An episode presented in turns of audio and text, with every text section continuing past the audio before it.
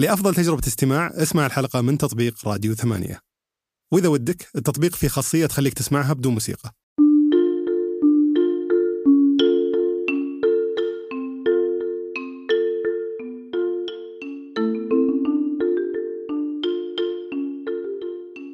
يلا حيهم بنستضيف اليوم عبد الله الدوسري المؤسس والرئيس التنفيذي لشركة تي 2 هالشركة غالبا ما سمعت فيها لأنها هذه واحدة من الشركات الناجحة اللي ما تروج لنفسها كثير.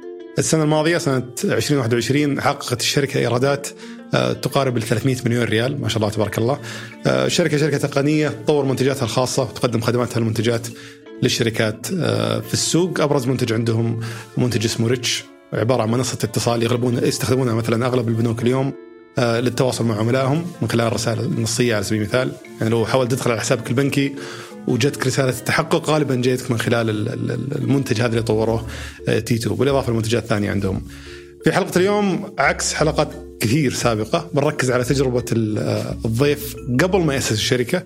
ليش؟ لأنها تخالف الصورة النمطية لرواد الأعمال المنتشرة يعني عندنا آه، الضيف يؤمن بأهمية الدراسة ويؤمن بأهمية الوظيفة آه، عشان يأسس شركة يعني وأيضا أسس شركته آه، متأخر على الأقل نسبيا مقارنة بالعمر اللي يشوفون الناس. آه، المفروض الواحد يبدأ في شركة بدأ شركته بعمر 38 سنة. فبنركز على هالثلاث جوانب في بداية الحلقة. بنعطيها حقها بس على أساس نوضح للناس إن الصورة النمطية المنتشرة يمكن ما تكون بالضرورة صحيحة. بعدها بندخل على موضوع كيف جت فكرة الشركة، ليش بدأها؟ أول شيء كشركة تقديم خدمات تطوير لعملائها ثم حولها إلى شركة تطوير منتجات. يعني ما يسوي اللي يبون العملاء وإنما يبدي منتج يخدم احتياجات آه، العملاء اللي في السوق والعملاء هذول يجون يشتركون في المنتج ويدفعون مقابل آه، استخدامه. كيف سوى الانتقال هذا من آه، شركة تقديم خدمات إلى شركة منتجات؟ على الرغم من الخدمات كانت تدخل لهم فلوس كثير أعلى بكثير من منتجهم الأول أول ما طوروه. فوش خلاهم يوقفون الخدمات ويتوجهون للمنتجات ويبنون عدة منتجات؟ وش كانت استراتيجيتهم في تطوير المنتجات أصلا؟ بدا عندهم منتج ناجح متى يبدون المنتج ثاني؟ كيف يديرون تعدد المنتجات عندهم في الشركة؟ كيف هيكلة الشركة تعكس آه، تعدد المنتجات هذا وتخدمه بشكل جيد؟ لأن في منتج يكون ممكن ناجح وله وزنه في السوق منتج جديد لسه مو بلاقي مكانه في السوق فكيف يقدرون يسوون الوزنية هذه؟ كيف يقدرون مو بس يستقطبون الكفاءات اللي تبني كلها المنتجات وإنما كيف يقدرون يبنونها؟ لأن عندهم تجربة جدا ثرية في الموضوع سووا أكاديمية لتطوير مدراء المنتجات. سووا مكتب في القصيم أيضا لتطوير الكفاءات وكان يعني دخلنا معهم في تفاصيل على آه، ليش اختاروا القصيم تحديدا وأيضا ليش أسسوا مكتب في الأردن. فعندهم تجربة جدا ثرية في موضوع استقطاب وتطوير وتدريب الكفاءات بندخل في آه، تفاصيلها. آه، أيضا بناخذ معهم مجموعة من التجارب سواء العملاء اللي فشلوا معهم كان في بنك جابوا فيه العيد في البداية آه، بس خدمهم إنهم يتطورون بشكل كبير. كان عندهم بعض التقاطعات مع آه، الشركات الحكومية بعض التحديات اللي واجهوها في السوق بنغطيها ونتكلم معها بشكل كبير. تجربة اجمالا جدا ثرية خاصة للناس اللي يطمحون لتأسيس آه، شركة منتجات مستقبلا. بنبدأ هالتجربة اولا كلامنا عن هالتجربة. قصة شخصية صارت بيني وبينه باخذ رأيي فيها فاترككم مع الحلقة. حي الله أبو محمد. الله يحييك كيف حالك؟ طال عمرك؟ إياك معلومة يمكن حتى فريق البرنامج هنا ما يدري عنها. أنت في يوم من الأيام في 2009 تحديدا كنت مديري. اشتغلت معك. ما توقعت أسألك صح؟ اشتغلت معك لمدة سنة. وش انطباعك عني كموظف؟ تبي أجاوب الحين كذا يعني؟ 2009 من زمان. أمداني أنضج الحين إيه، ف... كويس. شوف يعني عادة الموظفين خصوصا في أول عمرهم انت كنت في أول عمرك ذاك الوقت. آه، تجي عندهم آه، نزعات من آه، من من الثقافة حق الطفولية بين قوسين. طفولية أوكي إيه. أسلم. يحاول أنه دائما يعتمد على ذكائه أكثر من أدبيات وأخلاقيات العمل وكذا. حلو. فتجي عنده طاعات كذا. أنت ما كانت عندك الطاعات بالشكل هذا كان عندك شوي نضج في في في الاختلاف. يعني تجي مديرك تقول لا ما يمكن تغدي معك اليوم. okay. okay ما هي مشكلة. اي أنا كنت ضد فكرة الغداء اللي اي إيه okay. إيه، فكرة الغداء. بس أنا يعني مثل زي كذا لكن كان يمكن أكبر تحدي هذاك الوقت وهو مو بس يشملك يشمل تقريبا أكثر الشباب اللي في بداية عمرهم آه إنهم يثبتون في المكان يثبتون. أنت كنت سابق زمانك في فهم كثير من الأشياء زي في ال UX كنت فاهم كثير مرة. الحمد لله. وما كنت وما كنت متحمل آه، شركة traditional مين معتمده تقليدية. على اي تقليدية جدا هذه بس كنت مبرمج يعني معك اي هي بس إن المقصد إنه يعني آه، مبرمج وفي نفس الوقت عندك الجزء الآخر حق ال UX فما كنت متحمل الناس هذه غلط هذه غلط هذه غلط إيه. آه، كنت في ال front end دائما في front end developer وكان راشد ويمكن بقيه الشباب يعني كانوا هذول كم مرة مطيعين ويمشون وأنت خارج عن خارج اذكر عن اذكر. مرة ما أدري كنت اذكر آه، قد مرة صرفت عليك هي عادي. فهي. تدري أثر الموقف هذا؟ بس أقول للمستمعين إنه كان موقف غريب جدا. حتى أذكر الشباب يعني اثره إلى الحين باقي عندي صراحة. عجيب. يعني أنا ما أذكر اذا تذكر وش سويت أنت. أنا ناسي. أنا اذكر هذاك أقول لك قبل قبل التسجيل أقول لك أنسى أشياء كثير بس أشياء زي كذا تنشب في ذهني. أذكر آه، ما أدري إيش كان خلاف بس أنت كان مكتبك مفتوح كذا للموظفين وصرخت عليك ما أدري وش. رفعت صوت نفخت ما أدري كان شيء يعني قليل ادب صراحة. ناسي. وجيت أنت قلت لي تعال معي. اخذت حتى أنت مصدوم. أنا وقتها ما أدري إيش إيش تبي. فاخذتني معك ورحت لل... وانت ساكت ما قلت لك كلمة. ورحنا للمصاعد. ونزلنا تحت المواقف. أنا طبعا في بالي انك تضربني. والله المواقف. المواقف مو منطقي اللي قاعد تسوي. وبعدين جي رحنا لسيارتك. وأنا قاعد أقول لك وش فيه وش السالفة. وتقول لي تعال. فرحنا السيارة وقلت لي أركب.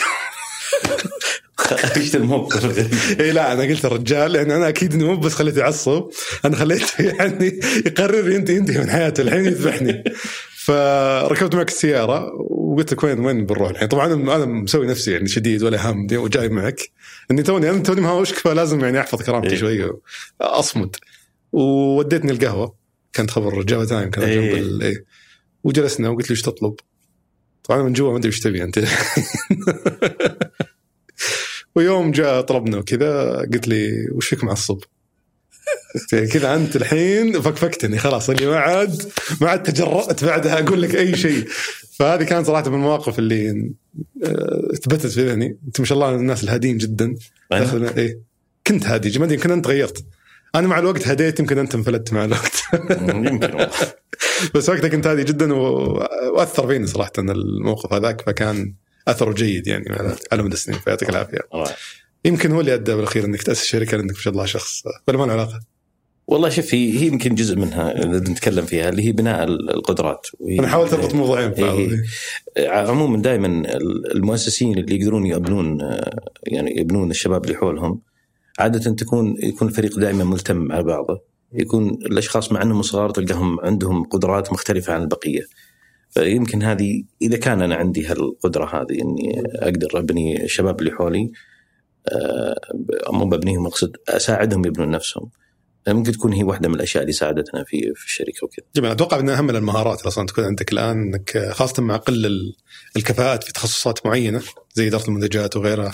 إذا ما أنت بشخص حليم وتعرف تدير الناس بشكل جيد آه، كل واحد يجتهد طبعا يكون حليم قدر الإمكان. ما راح تقدر تحافظ عليهم وقت طويل أنا ماني بحليم؟ بس يعني عشان أنت كنت حليم أنت تغير غير كل وقت يمكن ما أدري. الان صرت أفضل من أول إيه. فنضجت الحين أنا اللي أقول الحين الصغار الله يهديهم بعدها أنت بعدها مباشرة الظاهر طلعت اسست شركة صح؟ يعني أنا قعدت شوي أخذت لي فترة آه، أنا ما أدري آه، يعني آه، يمكن في مسيرتي آه، مرت علي فترة آه، كنت في ال IT وماشي ماشي في ال IT بس يعني في المسيرة هذه من تخرجي من الجامعة وأنا IT وفي ال IT industry وكذا مع مع ال network والأشياء زي هذه. في لحظة من اللحظات آه، كان يعني زي امتعاض من آه، أماكن العمل التقليدية هذه. ومدير يكون كفؤ ومدير ما يكون كفؤ ومشاكل داخل العمل هذه. آه، وكنت دائما ممتعض يعني اتضايق منها شوي وكذا. فجلست مع واحد من مدرائي وكنت اسولف له كذا قال يا أخي فكنا من آه، فلسفتك. روح افتح شركة. كان كنت يعني شايف الناس ما يصلحون. روح افتح شركة. هو قالها يعني يعني هو يقصد إنه أهدى. يعني ترى هذه الدنيا زي كذا. إيه. مو مقصد إنه والله ترى راح افتح شركة. هو قصده يعني ترى لو ترى فتحت شركة بتلقى. واليوم أنا قاعد أشوف أنا قاعد فوق بس أشوف نفس ال- المشكلة تحت بس ما قادر أحلها. يعني من صعوبتها لما تكبر الشركات وكذا.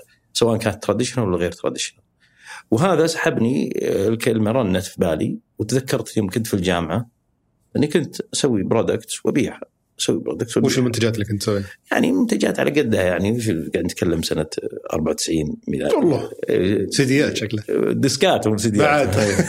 وقتها ديسكات. وهذيك الفترة يعني كنت أبيع فكنت أعرف إيش معنات أبني منتج وأدخل في السوق بس إنها كانت فهلوة وولد صغير يعني في الجامعة وكذا.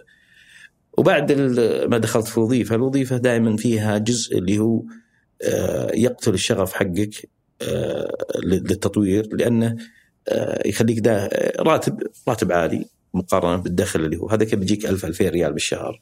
هذه بيجيك 11 12 ألف ريال. بس يعتمد بعد وين تشتغل؟ إي طبعا إذا اشتغلت الشركات الكبرى غالبا تقيدك أكثر. إيه. شركات startups أو الناشئة. صحيح بس أنا أقصد إنه يعني من من أنت لما تكون عندك أنت شغف إنك تطور مثلا منتجات و private business لما تروح الوظيفة ينقتل هذا الشغف هذا. ما تكون عندك نفس إيه، المجال ت- المفتوح يبدأ عاد خلاص يصير عندك limitation الوقت والزمان وبعض الأحيان تحاول تشتغلها في يعني في الخارج ال- الدوام اللي عندك وكذا بس إنه بعض الأحيان إذا كان عملك نفسه مضغوط وكذا فتتركها فدخلت أنا في آه، دخلت في آه، تفكير يعني هل أنا فعليا أصلح؟ يمكن أنا ما أصلح، يمكن أنا ما أصلح في ال business من أصل. تدري ليش أنا قاعد أفكر وما أفكر؟ أنا داخل في زي ال middle age crisis كذا. أزمة منتصف العمر. إيه هذه أزمة منتصف العمر. كان. في كان عمري يمكن حول 37 أو كذا أو 37 أو شيء فقلت تدري قدم على الجامعة أدرس MBA الحين وبعدين نشوف. م. هذه خطوة بدون بدون تخطيط. وأنا أدرس في ال في ال MBA بديت أشوف إن ال business لا فيه أشياء كثيرة. يعني أشياء حلوة كثيرة. فكان من الصدف إني في داخل الشركة طلبت من من الرئيس التنفيذي إني لو يكون لي فرصة أسير في في إدارة المنتجات. وكان مشكورا يعني مؤمن إني عندي فرصة إني طاقة أقدم وكذا فنقلني من تقنية المعلومات رحت إلى إدارة المنتجات. وأول كلمة يعني آه، كان معنا واحد من آه، من الزملاء آه، في اجتماع هو ماسك ماسك التسويق وكذا. كان يقول آه، آه، إيش ال USP حقت المنتج هذا؟ طبعا واحد جاي من ال IT يفكر يقول يو اس بي يو اس بي يو اس بي هذه بطلع USB. حقت المنتج. بطلع له فلاش فيه المنتج كذا واعطيه إياه. ال USP يعني هي ال- اللي هي الخصائص آه، المميزة في المنتج هذا اللي اللي تميزه عن باقي المنتجات اللي في السوق. unique وشو؟ unique selling point unique selling point وهي الأساسية يعني اللي دائما تفكيرهم هم اذا جو بي بينشر المنتج ولا بيطلع له إعلانات ولا حاجة يحتاج إنه يركز معك في هذه عشان يقدر يبرزها أكثر في مم. في المنتج. فتخيل إنه من هذاك طلعت من الاجتماع هذاك وأنا زي المصدوم، طيب أنا قاعد أدرس MBA وأدرس finance وأدرس marketing وكذا بس هذه USP ما سمعت فيها. مم. هو حقيقة مو بلازم انك تسمع فيها ولا تسمع فيها، الحقيقة هو عالم ثاني أنت ما جربته، أنت تحسب نفسك فاهم لأنك جالس في في عالمك الخاص اللي هو في تقنيه المعلومات وما رحت للسوق هذا الثاني اللي هو سوق البزنس وتحدث مع العميل وكذا. فانتقلت من مرحلة آه، الصدمات العاطفية اللي كل شوي تجيك وتهزئك وكذا من داخل إلى إنك رحت تقرأ تقرأ تقرأ تقرأ كثير. الين وصلت بعض الأحيان إنك لما تقرأ بكمية مهولة جدا تجي للفريق اللي عندك. تقول لهم إحنا إيش نسوي كذا؟ يقولون إيش هذه؟ ما نعرف عنها. الحين بديت الحين تسبقهم شوي في وش الناس السوق اللي قاعد يعني الفاليديشن مثلا أو آه بدري إيش ترجمتها بس تحقق. تحقق. أنا صرت تحقق مترجم ترى إيه. البرنامج إيه. صار عندك خبرة في الموضوع. يعني مثلا التحقق من المنتج هذا قبل ما تطلع و- واختبار الفكرة بتفاصيلها البسيطة آه، كانت يعني كانت غبية. يعني مثلا إحنا عندنا كان منتج إنترنت وبتطلع منتج. طلعت معنا فكرة نطلع منتج صغير. لا يتجاوز مثلا كان 70 ريال أو نسيت كم المبلغ وكذا. هذا المنتج آه، إذا أنت جالس في المكتب هي كانت شركة اتصالات. اي كانت شركة اتصالات. حلو. من شركه اتصالات؟ هي شركة واحدة من شركات ال- الإنترنت توفر الإنترنت. فكنا داخل المكتب طول طريقة تفكيرنا دائما. والله منتج عادي خلاص فكر فيه كم يربح ومدري شو وخلاص وعد بعدين نطلع process داخلية عشان تخلص بعدين أطلق المنتج يفشل أوكي. دائما يمكن أنت تعرفني خارج عن القانون أسوي أشياء بعض الأحيان خارج سياق ال- ال- العمل أو القطاعات ال- المنظمة نوعا ما. ف هم يبونك عشان تطلق منتج لازم تاخذ الترخيص ولازم تسوي كذا ولازم تسوي كذا ولازم تسوي كذا ولا ما تطلق المنتج هذا. بالنسبة لي خلاص هذه الطريقة الصحيحة الحين اني بروح أختبر المنتج قبل ما راح أخذ ترخيص من الهيئة على اختبار. ولا اني برايح أكلم الإدارة المالية عندنا عشان أقول لهم إني ترى بطلع المنتج بالشكل هذا. خلنا أول حاجة نروح نسوي انترفيو مع الناس.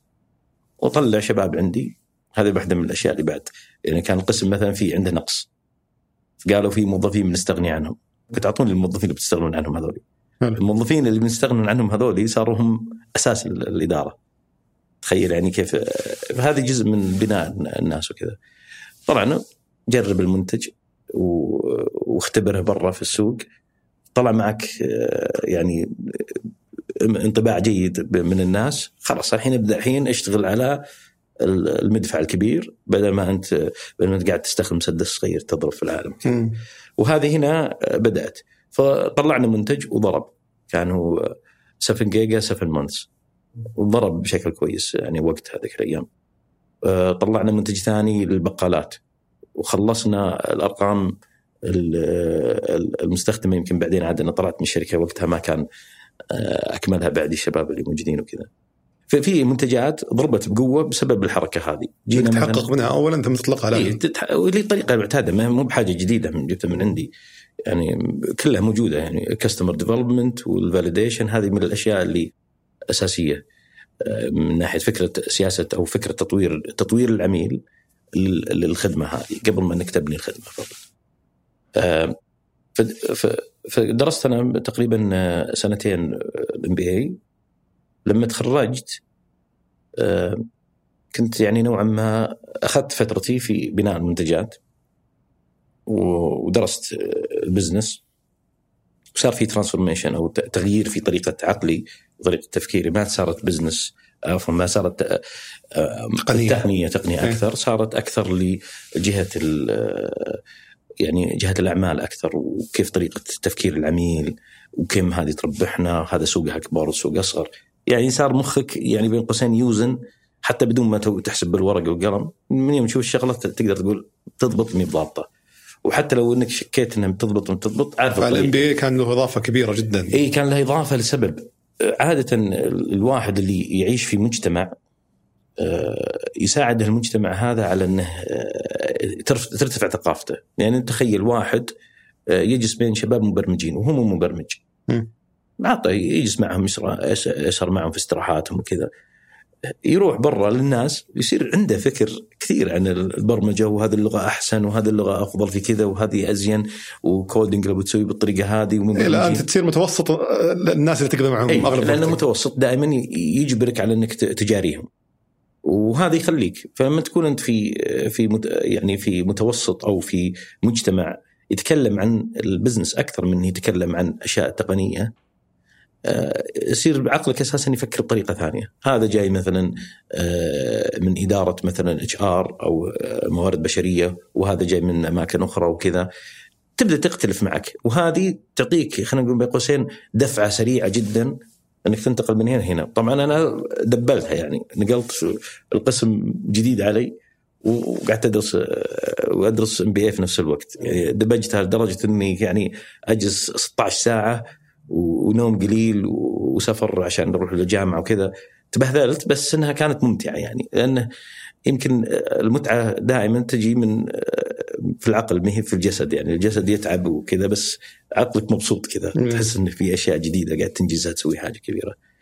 بعدها بعد ما تخرجت حصلت لي فرصة في شركة ثانية طبعا أنا كنت قاعد أخطط خلاص الحين مخي امتلأ الحين بفتح شركة بس ما أدري كيف. قلت الحين الخطوة التالية أعرف أبيع. يعني قلت لهم أنت لازم تصير نصاب. بس كيف تصير نصاب؟ ما أدري كيف. لأن حقين المنتجات عندهم دائما نوع من الشفافية. يعني المنتج اللي بيبني منتج ويحاول يكون يستذكي العميل مصيره يخسر. يعني استذكي استذكي تنتهي النهاية بتصير قصيرة. يعني ما فيه يعني ما في بعد عميق لهذه. لكن البياع دائما فكرته اخبط واهرب يعني تفكير زي كذا. هذه الثقافه السائدة. ف يعني نوعا ما لقيت لي فرصة صرت بياع في في شركة ثانية. وش مسؤول مبيعات ولا؟ مبيعات مبيعات تقنية. أوكي. فمسكت مبيعات واشتغلت لي تقريبا حول سنة ونص معاهم السنة ونص آه، حقيقة تعلمت فيها المبيعات أنا عارف أبيع من كنت في الجامعة بس البيع البدائي يعني اللي أروح لك أقول لك ها عندي برنامج حق حق يسوي لك شغلة معينة. عندي برنامج يضبط لك شغلة أروح أطق على مؤسسات صغيرة كذا أسوي لي لعبة واحطها مثلا في في محلات ما أدري تعرفون تذكرون ما تذكرون ارا سوفت ولا يعني أحط سيدياتك هناك ولا ديسكات. هذا يعني هذا نوع من أنواع البيع بشكل لكن في النوع الثاني اللي هو البيع على القطاعات الكبيرة جدا الحكومة البنوك آه، شركات البترول. هذا يعني اللعب هنا مختلف تماما. هذا يعني خلينا نسميه بين قوسين له له له أدوات وله أساليب ما هي الأساليب الاعتيادية؟ مش تروح تقول ببيعك هذه. لأن في منافسات وفي أدوات ثانية ولها process ولها إدارة حتى كيف تديرها يعني. تدير العمل في هذا الشيء مختلف. لأنك أنت بتكون لحالك وبيكون عندك حاجة أنا ما أدري إيش ترجمتها بالعربي sales pipeline مثلا. ليش؟ sales pipeline أوكي. اللي هي اي أنت بتبدأ بتعطينا المصطلحات الحين توهقني فيها. اللي هي ال آه، وش يعني يكون فيها ال sales pipe يعني ال sales pipeline هو فكرة مراحل البيع. م. البيع تبدأ من مرحلة تخططها بشكل بعدين تنتقل لمرحلة ثانية لما يكون العميل عنده مؤشرات معينة بعدين تنتقل لمرحلة ثالثة لما تكون مؤشرات أكثر آه، وضوحا ثم تنتقل للمرحلة الأخيرة لما تكون خلاص وقت مثلا آه، يعني التفاهم أو التخالص على السعر. أعطني مثال سريع عليها. يعني مثال مثلا لما تبغى تبيع مثلا آه، نظام مثلا حق موارد بشرية. أول حاجة بتروح تلف على الناس تقول لهم أنا عندي نظام موارد بشرية يختلف عن الأنظمة الثانية وتطق الباب الأول الباب الثاني والثالث لما توصل إلى أحد يقول لك أوكي خلني أعرض لي هذه المرحلة الأولى المرحلة الثانية مثلا تقول أبى أعرض لهم اللي هو presentation أو أو presales أو ما إلى ذلك المرحلة الثالثة مثلا بيبدأ يتكلم معك يقول أعطيني مثلا مواصفات أو يناقشك مثلا في في مزايا النظام وما إلى ذلك. المرحلة الرابعة مثلا بندخل في في بعدها في الأسعار ومقارنة سعرك بسعر غيرك وكذا. هذه المراحل أنت طبعا كل business أو كل عمل آه، وكل طريقة بيع ولها مراحلها الخاصة. يعني في بعضهم آه، مرحلة البيع طبعا مثلا في في الشركات الكبيرة وكذا المفروض إنك ما تعرض السعر أول حاجة. لأنك عادة ممكن تبيع حاجة سعرها 10 أضعاف حاجة ثانية. فلما تروح أنت بالسعر أول شيء فأنت غلطان. فلازم أنت تبني ال process حقتك هذه بحيث إنك أنت تبدأ من هنا إلى هناك. إجراءاتك تكون إجراءاتك كلها تركز على إيصال القيمة قبل السعر. مثلا زي كذا. ولها لها يعني مراحل. يعني ما أقدر أجي أقول للعميل تعال أوريك المزايا كذا. قبل ما أكلمه أول شيء وأقول له ترى هذه هذا النظام ممكن يخدمك في واحد اثنين ثلاثة أربعة. وش احتياجاتك ما إلى ذلك؟ دردش معه م. بعد شوي ممكن يقول لك ما عندي احتياج وخلاص تتركه. لأنك بعد توفر وقت على نفسك. بعدين تنتقل لهذه. فهذه يعني من من الأدوات المهمة ترى في في أي واحد وخصوصا الشباب يعني قابلت كثير من startups اللي استثمرت فيها وكذا إيش معاهم أقول لهم وين ال funnel حقكم ولا ال sales pipeline حقكم. فتلاقيهم قاعدين شغالين على آه هذا العميل الماسكينه وحاطينه مثلا عندهم في ال CRM أو إدارة العملاء وكذا المرحلة الأولى المرحلة الثانية وخلاص. دائما أقول لهم لا. خلي عندك المراحل كأنها مرتبه في ذهنك كيف أنت تبي تركب الفكرة داخل رأس العميل كذا المرحلة الأولى وش هي؟ لا تخلي السعر مثلا موجود في أول مرحلة إذا هو إذا هو من الشركات المتوسطه الصغيره السعر أول حاجة يعني بيعرف أقدر أبي أشتري ولا ما أقدر أشتري. الكبار عادة يقدرون يشترون بكل الأحوال الكثير بس شوي. فلذلك مش مشكلتك هنا، مشكلتك الأصلية في خلق الاحتياج أو فهم الاحتياج من العميل واحدة من الثنتين يا انك تفهم احتياجه يا بتخلق له الاحتياج. لأن بعض الأحيان أنت تكون عندك الحل الصحيح وهو قاعد يشتري نظام ثاني أساسا خطأ ما يحل مشكلته بس هو المنتج الموجود في السوق. فلما تبي تخلقها له تخلق له الاحتياج هذا. بعدين يفهمك ثم بعدين تبدأ المراحل اللي بعدها فتقسمها أنت. حلو. لكن تخيل إنك أنت تجي تقول له مثلا أنا عندي نظام السوق يبيع بمليون أنت تقول أبيع ب 10 مليون. م. يعني أصلا يمكن يعني خلاك قاعد معه في المكتب زين. إيه خلاص أنت قاعد تبيع لي إيه قاعد تتكلم تقول لي في 10 مليون. الناس يبيعون بمليون أنت قاعد صباح الخير. مجنون ده. مجنون صح؟ ف... فأنت لازم تخلي السعر آخر حاجة. ليش؟ لأنه ممكن يكون هو فعليا ما يحتاج فما يحتاج إنك أنت تزعل نفسك وتزعله.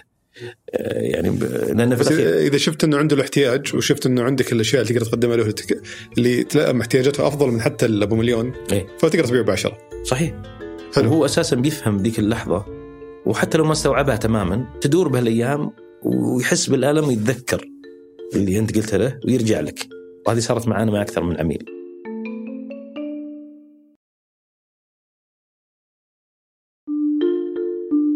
وش اللي. متى قررت تقول أوكي أنا الحين جاهز أفتح شركة؟ يعني هي صارت بظروف معينة صارت بظروف لما لما كملت سنة ونص وكذا مريت على مجموعة عملاء وكذا وهذه يمكن قليل اللي يعرف السالفة هذه فبعض العملاء كنت أروح له وأقول له يعني ببيع لك الشركة اللي أنا فيها بعضهم يعني يصير أنت خلاص البيع فيه جزء منها علاقات فتروح تجلس مع هذا يرتاح لك أكثر تسولف معاه تصير له أنا خبرتي في التقنية ساعدتني كثير أكون مستشار لعميلي فأعطيه رأيي في بعض الأشياء اللي مالي دخل فيها يعني. أه وأفيد يعني في هذه من مبدأ بعد وطني يعني الموضوع في الأخير ترى يعني قطاعات كثيرة وطنية وكذا. فلما تروح انت المرحلة هذه تلقى عادة وده ينفعك. بس يقول لك أنا ما أبي مثلا آه، أشتري من الشركة هذه أنا ودي أشتري منك أنت. طيب أنا اشتري مني أنا أشتغل في الشركة هذه. تجيني عمولة ترى. اي تجيني. وعندي كوميشن وعندي عمولة على قولتك وعندي آه، أهداف نهاية السنة بحققها آه، هذه. فلما شفتهم كل واحد منهم قاعد كذا كثرت كثرت كثرت تدري يا رجال ما بدهاش. رحت فتحت آه، سجل تجاري وقدمت استقالتي وما قصروا آه على طول كذا. اي اي بس طبعا أنا عندي كل الخطة كاملة مو بانها يعني يعني ما هي ضبابية في أشياء كثير داخلها. مثلا أنا خلصت أنا مثلا كل القروض اللي علي في بناء بيتي وكذا شاري سيارة جديدة. عندي saving كويس يعني عندي مبلغ موفره مبلغ توفير كبير. إيه مبلغ توفير كبير. أه تعودت على إنه ما ضبطت معي هذه ألقى وظيفة عادي. ففهمت فكرة اللي إنك أنت عارف إنك أنت يعني في السوق عندك شبكة كويسة. لو لا قدر الله ما معي مشى معك ال business هذا تقدر تطلع معه بس كثرت معي إني أروح العميل يقول لو منك أبى أشتري. وهو أشوفه جاد بس مو بشاري صحيح من الشركة هذه. وحاول فيه وحاول فيه وأروح وأروح وأروح فلما شفت الموضوع ما هو يعني مدقر زي كذا قلت والله شكلها بدهاش يعني. الحين دس على قولتهم هذا الوقت المناسب الآن إني أطلع و أنا يمكن اهتميت أكثر في الجانب الشخصي قبل إيه؟ ما تبدأ الشركة إيه؟ لانك انت الحين تقريبا خالفت كل القواعد اللي يروجون لها عادة إيه؟ مسألة إنه آه تبدأ الشركة وأنت صغير يعني إيه؟ أنت بديتها في نهاية الثلاثينات صح؟ بديتها في عمري 38 حلو بديتها وأنت عمرك 38 آه الدراسه كانت مهمة بالنسبة لك عشان تبدأ الوظيفة كانت مهمة بالنسبة لك عشان تقدر الشركة فالأشياء اللي روج لها عادة إنه مو بلازم أصلا شهادة ما لها قيمة أصلا لازم تبدأ شركة وأنت صغير أصلا مدري إيش يعني كل الوظيفة مضيعة وقت. الأشياء اللي بعض الأحيان بعض الناس يحاولون يروجون لها على أساس انها كأنها هي ضد ريادة الأعمال أنت فعليا هي اللي أصلا خلتك تبدأ شركة وتدخل في العالم هذا. أه، كلامك صحيح وترى على فكرة المشكلة ما بذكر الإحصائيات بس كان في إحصائية تتكلم عن كل يعني ال success factor أو آه، نسبة النجاح ما أدري من اللي درسها في أمريكا وكذا يمكن ندورها بعدين وارسلها لك. آه، كانوا يتكلمون عن اللي فوق ال 40 نسبة نجاح آه، شركاتهم أعلى من اللي أقل من 40 نسبة نجاحهم. بس ما نتكلم عن إن الشركة نجحت نجاح باهر جدا يعني مثلا زي فيسبوك ولا كذا. هذه نجاحات لكن هناك نسبه نسب النجاح ضعيفة جدا. واللي يضرب منها بقوة هذا كبير لأنه بسبب إنه لا زال عنده جهد أكثر يقدر يبذله عبر السنوات اللي بعدها ولكن اللي في الأربعين وطالع ترى عنده خبرة متراكمة كثيرة تخفف نسبة الفشل لكن برضو ممكن ما تكون نسبة النجاح آه، عفوا ما تكون النجاح نفسه كبير جدا زي النجاح اللي كان صغير. اي بس هنا بهذه النقطة الإشكالية أن الناس آه، يشوفون الاستثناءات ويعتقدونها قاعدة. صحيح. يعني يشوفون لك مثلا ستيف جوبز كاستثناء ويقول لك شوف ستيف جوبز لأنه أو عفوا آه، شوف ستيف جوبز ما عنده شهادة وبالتالي الشهادة ما تفيد. إيه لا أنت لو عندك مؤهلات ستيف جوبز وفي نفس ظروفه وفي نفس زمنه وقتها لا تاخذ شهاده ما عندك مشكلة. صحيح. بس فعليا هو الرجل في ظروف وفي إمكانيات وفي قدرات في عالم مختلف تماما عنك صحيح. فما تقدر تاخذ لا اكله ولا شهادته ولا أي شيء يسويه وتعتقد إنه هذا عنصر من قاعدة. صحيح. بالضبط. ولو جزء آخر يعني هم يمكن بعض الأحيان آه، نغفل القراءة، القراءة يعني هي عامل أساسي في اجتياز كثير من التحديات. يجيك واحد يقول كلام أنا بالثانوي وبصير آه، رائد أعمال وكذا، طيب وش اللي درست؟ مو بلازم درست شهادة، الحين أنت وش اللي أخذته كذا؟ قبل فترة وظفنا معنا واحد من الشباب آه، آه، شاطر شاطر مرة مبرمج شاطر ثانوي ما شاء الله وقف معي واحد من المبرمجين العتاولة يتكلم معه كأنه ويعرف كل الأشياء والخوارزميات المعقدة يعرف لها. وين يا فلان؟ كل العلم هذا منه. قراءه قراءه آه،. إيه، يقرأ كثير وكورسات. الأشياء اللي تحتاج اللي تحتاج تلقين ما تحتاج قراءة. في من تعرف أنت التعلم ليس مرحلة واحدة. يعني ممكن تحتاج بعض الأحيان أحد يلقنك المعرفة. فهو مثلا في الخوارزميات أخذ كورسات. راح. راح اختار كورس في واحدة من الجامعات. في الأردن. شطار في هذه. راح دفع حق الكورس حضر ما الله. حق. اي عشان لأن هذه مثلا ما يقدر يكتسبها من قراءة يقدر يكتسبها من من آه، من شخص يعلم. أكثر. آه، واختار المدرس الشاطر اللي يدرس. بس حتى الدراسة التقليدية يعني فائدتها أول شيء من وجهه نظري إنها التعليم طبعا بشكل المنهجي أكاديمي يوصل لك المعلومة بش- بشكلها الكامل. مو بترزيل مقالات ولا تروح تدور تغريدات ولا أشياء. صحيح. تلقيها على كيفك ويعطيك المنهجية كاملة. آه، يعلمك الأشياء اللي مفروض تتعلمها بس ما تبغى تتعلمها أنت. يعني في أشياء مكملة كثيرة يعلمك إياها. إيه. يمكن أنت برغبتك ما تعلمها بس إنها لانهم خلوك غصب تعلمها ولا ما تنجح تعلمها. والاضافه بالإضافة لذلك الاحتكاك في المجتمع. زي ما ذكرت في موضوع الام بي اي في موضوع آه يمكن الماستر حتى. ال- ال- المجتمع اللي تحتك فيه هذا يساعدك تنمو لأن المجتمع يفكر بمستوى أعلى. المفروض على الأقل يعني حسب صحيح. الجامعة حسب المجتمع بس إنه اجمالي يساعدك تفكر بمستوى أعلى وبالتالي ينقلك إلى مستوى آخر فعشان كذا ضد إيه. تهميش الموضوع الدراسة ما تفيد لا لا تفيد إيه. ومو عشان شهادة هي تفيد صح. حد ذاتها وهذا يسحبنا لموضوعين ثانية الأول اللي بيدخل يدرس عشان الشهادة بيلاقي نفسه دائما يجتاز الاختبار وخلاص يقول طرش المعلومات هذه كلها. طلعها على الطاولة كلها مرة واحدة. يعني هذول اللي اللي يبغى الشهادة. دائما ما تلقاه استفاد. تلقاه يمشي معه شهادة بس فعليا مين معه. والشخص الآخر حتى اتذكر أنه كان آه، كان شباب في في ال MBA بالذات يعني. أنا ما كنت حريص أصلا دائما أشوف درجاتي. ترى ما أدري كم أنا تخرجت MBA بس ما أدري كم درجاتي. أوكي. يعني انت تبي تدرس. بس اي أنا بدرس. جالس قاعد بدرس آه هذه فاد فادتني كثير لأن لما تقرأ الكتاب تقرأ ل- لهدف المعرفة بس المنهجية هي اللي تفيدك. مم. هذا رقم واحد. فلما تكون الشهادة مي بالأهم آه، المعرفة هي الأهم وهذا التركيز الأكثر. ويمكن حتى آه، يعني عيالي دائما يسمعون يقول يقول آه ضاعت مني ثلاث درجات. معلش الحين أنت فاهم فاهم أنت بس الحين إذا انت فاهم عليك من درجة الدرجه تروح وتجي. أهم شيء المعرفة لأن أنت عارف الاختبار ممكن تفلت منك واحدة تفلت منك ثنتين ثلاث. هو مقياس الاختبار فقط عشان نقدر نفرق بين اللي يقدر يجتاز وما يقدر يجتاز. وهذا عدل من داخل في التعليم. ثانية اللي أنا فادتني في يمكن في الام بي اي قصة قديمة. قبل أروح أخذ الكتاب في الإدارة المالية. أقرأ. وش؟ أقرأ الكتاب ما استفيد. حلو أتنح يعني أقرأ وأحس إني فاهم. وبعدين بعد شهر تضيع المعلومات تبخرت المعلومة. هي تبخرت ولا أنا أصلا ما فهمتها. فلما درست في ال MBA لقيت إنه مثلا في الاداره المالية لأنها هي أسلوب وطريقة عمل. ليست رياضيات تحسبها هي أسلوب وطريقة عمل و standards ولها طريقة حساب. طريقة الحساب هذه ما تقدر تأخذها مرة واحدة وتنتهي. فلما تقرأ كتاب تقراه الحين بعد شهر شهرين تبخر. لكن تخيل أنت قاعد تأخذ أربع شهور الكتاب هذا قطعة قطعة قطعة قطعة قطعة قطعة ومدرس فوق راسك يقرق واختبارات وواجبات ومدري وشو. ثم بعدين يجي الترم اللي بعده تأخذ الجزء الثاني والجزء الثاني مرتبط بالجزء الأول. التراكميه هذه والزمن بعض الأشياء تحتاجها.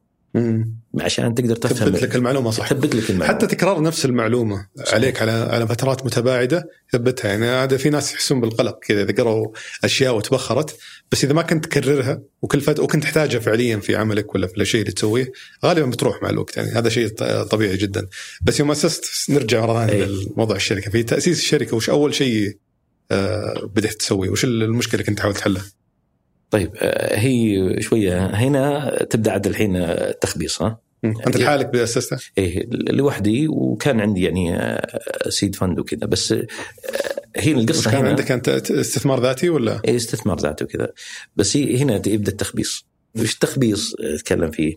اللي هي أنت قاعد تبحث عن حاجة تقدر نواة تبني تبني بها الشركة هذه كأنك أنت داخل في فكرة منتج بس على مستوى الشركة. عشان تطلع بقيم داخل المنتج هذا بعدين تكبر المنتج هذا توديه من مرحلة يعني من مرحلة آه، البذرة ولا ما أدري تسمى وبعدين إلى مرحلة تعديه بالام في بي وتوديه إلى أكبر. هنا تبدأ آه، التخبيص هذا بس التخبيص هو طبيعتها.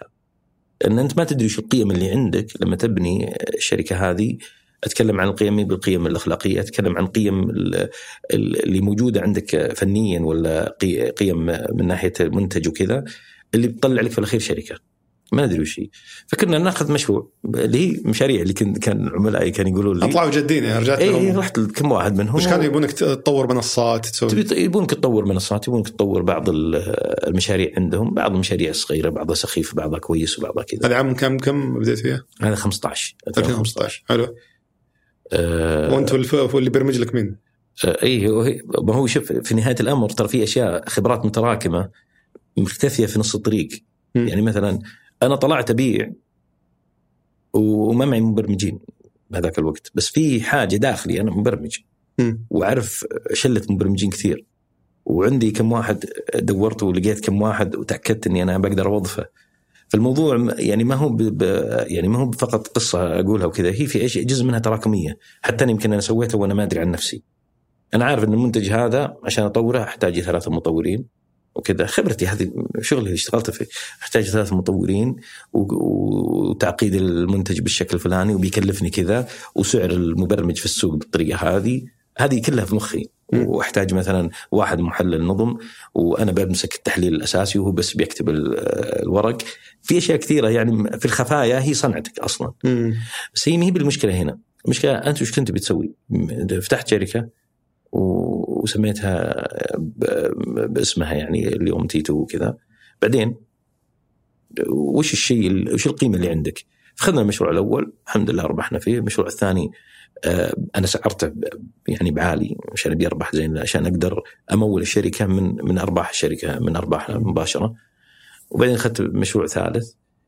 آه، واحد من المشاريع اللي أخذتها هو كان فكرة موجودة عندي آه، مبنية على التعايش مع الناس اللي هو مشاكل مشاكل في ال SMS وكذا من هنا لما قال لي العميل قصدك مشاكل يواجهون الشركات في إرسال الـ SMS لعملائهم؟ إيه في مشاكل يواجهها العملاء في إرسال رسائل الـ SMS لعملائهم. من هنا بدأت لما شفت الفرصة هذه ببيعها للعميل قال لي ممتاز. يعني إحنا عندنا فرصة زي هذه ورد لنا رسائل. قلت ممتاز. وهو بيعطيني المشروع بحكم آه، يعني تعرف أنت في الأخير بياع بتبيع وكذا. فباخذ المشروع منه قلت له بس بشرط. قال طرار الشرط. قلت أنا ماني بايعك الرسائل ببيعك النظام اللي يشغل الرسائل هذه. قال عندك نظام قلت ببني ما بس. قال بكيفك. سوي اللي تبي أهم شيء إذا أنت بتعطيني الرسائل حقتي هذه فما عندي مشكلة. ليش وش الخيار الثاني كان؟ يعني هو هو كان يعني طبعا أنا كنت أقدم له اني أنا برفع السعر بالاخير يعني أنا برفع السعر لأني ببني له نظام آه، يعمل العمل هذا. طبعا أنا كان الفكرة موجودة عندي وفاليديتد أو خلينا نقول اختبرتها سابقا في أكثر من مكان موجودة جاهزة في ذهني. من بعدين هذه اللي بقولها لك في في الخطوات الجاية عادة آه، الناس يبنون وعندهم قدرات معينة بس بعض الأحيان ما يكتشفون نفسهم بطريقة صحيحة إن هذه موجودة عندهم الميزة هذه. مع الوقت يبدون يكتشفونها. إذا يسر لهم الله إذا ما يسر لهم الله قعد وعنده الميزة هذه بس ما يدري عن هذه هي عنصر النجاح حقه والمفروض إنه آه، يعتمد على الله ثم على هذا العنصر هذا عشان يبني نجاحات مختلفة. وكل إنسان وعنده شيء ميسر له من ربي. فلما أخذتها بنيته بنيته بقيم المنتج نفسه. بنيته بقيم أربع أو خمس قيم من البداية حتى المبرمجين كانوا يقولوا لي يقولوا لي ليش؟ لازم كذا. وش القيم طيب عشان توضح المستوى؟ إيه؟ القيم مبنية طبعا هو هو نظام آه، مو فقط SMS يعني هو نظام يسمونه الحين في العالم الجديد CPaaS بس إحنا كنا نسميه إحنا convergent آه system آه يعتمد على يعطيك أكثر من أكثر من آه من وجهة تقدر ترسلها يعني تتوصلها للعميل. تعطيك رسائل SMS ولا voice ولا ايميل ولا فاكس بس هي شوي. خلينا نرتبها بحبه العميل وش كان يسوي بالرسائل بالضبط؟ بيرسلها لعملائه يعني وش رسائل إيش؟ رسائل SMS اي وش حقت إيش؟ هي حقت OTP اللي هي حقت رسائل الدخول إيه؟ ورسائل تنبيهات وكذا مش رسائل دعائية حلو فهي كانت رسائل التنبيهات والأشياء الخدمية اللي يستخدمها العميل هذا عشان يقول للعملاء ترى صار شيء إيه؟ أو ترى تأخذ المعلومة هذه وه... فال... ال... إذا ما طورت منتج تسوي له؟ إذا ما طورت المنتج أنا ما بي ما بي البيع. لا يعني هو إيش كان يتوقع منك لو إنك ما هو يقول ورد لي الرسائل هذه وخلاص ورد يعني ضبطني معي نظام موجود في السوق. اي حلو. فانت كنت يعني أنا ببني لك نظام هذا. يعني هو لو أنا لو حط نفسك في مكاني وفكر بنفس طريقة تفكير بائع بائع وليس مدير منتج. بيفكر كالتالي. فرصة. أروح أشتري أشوف واحدة من الشركات اللي تبيع رسائل SMS واشتري وبيع وأكسب لك فيها أطلع لك فيها مليون مليونين ورد وخلصنا سعي وخلاص. جيب ال commission حقتك ولا العمولة. العمولة حقتك ولا ما فهو كان يبي بس الرسائل أنا قلت له أنا ببني لك النظام اللي يرسل الرسائل. أنا بحل المشكلة. وهو ما هو يعني مو مستوعب المشكلة.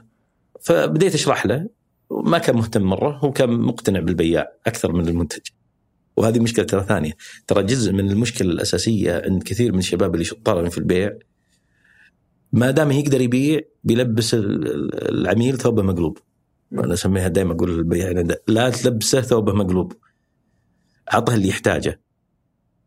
وضح له الاحتياج. بس تلبس ثوبه مقلوب يعني خلينا نقول بين قوسين هذه قصيرة الأجل يعني هذه ما يمديها اي في ناس بيقفلون ال target اللي عليهم. إيه. فتقفيلة ال target هي بعد هذه قصة ثانية معقدة جدا بس إنه تقفيلة ال target آه، يعني بين توزن بين حار بارد. أنت مطلوب منك أخلاقيات مطلوب منك تبيع.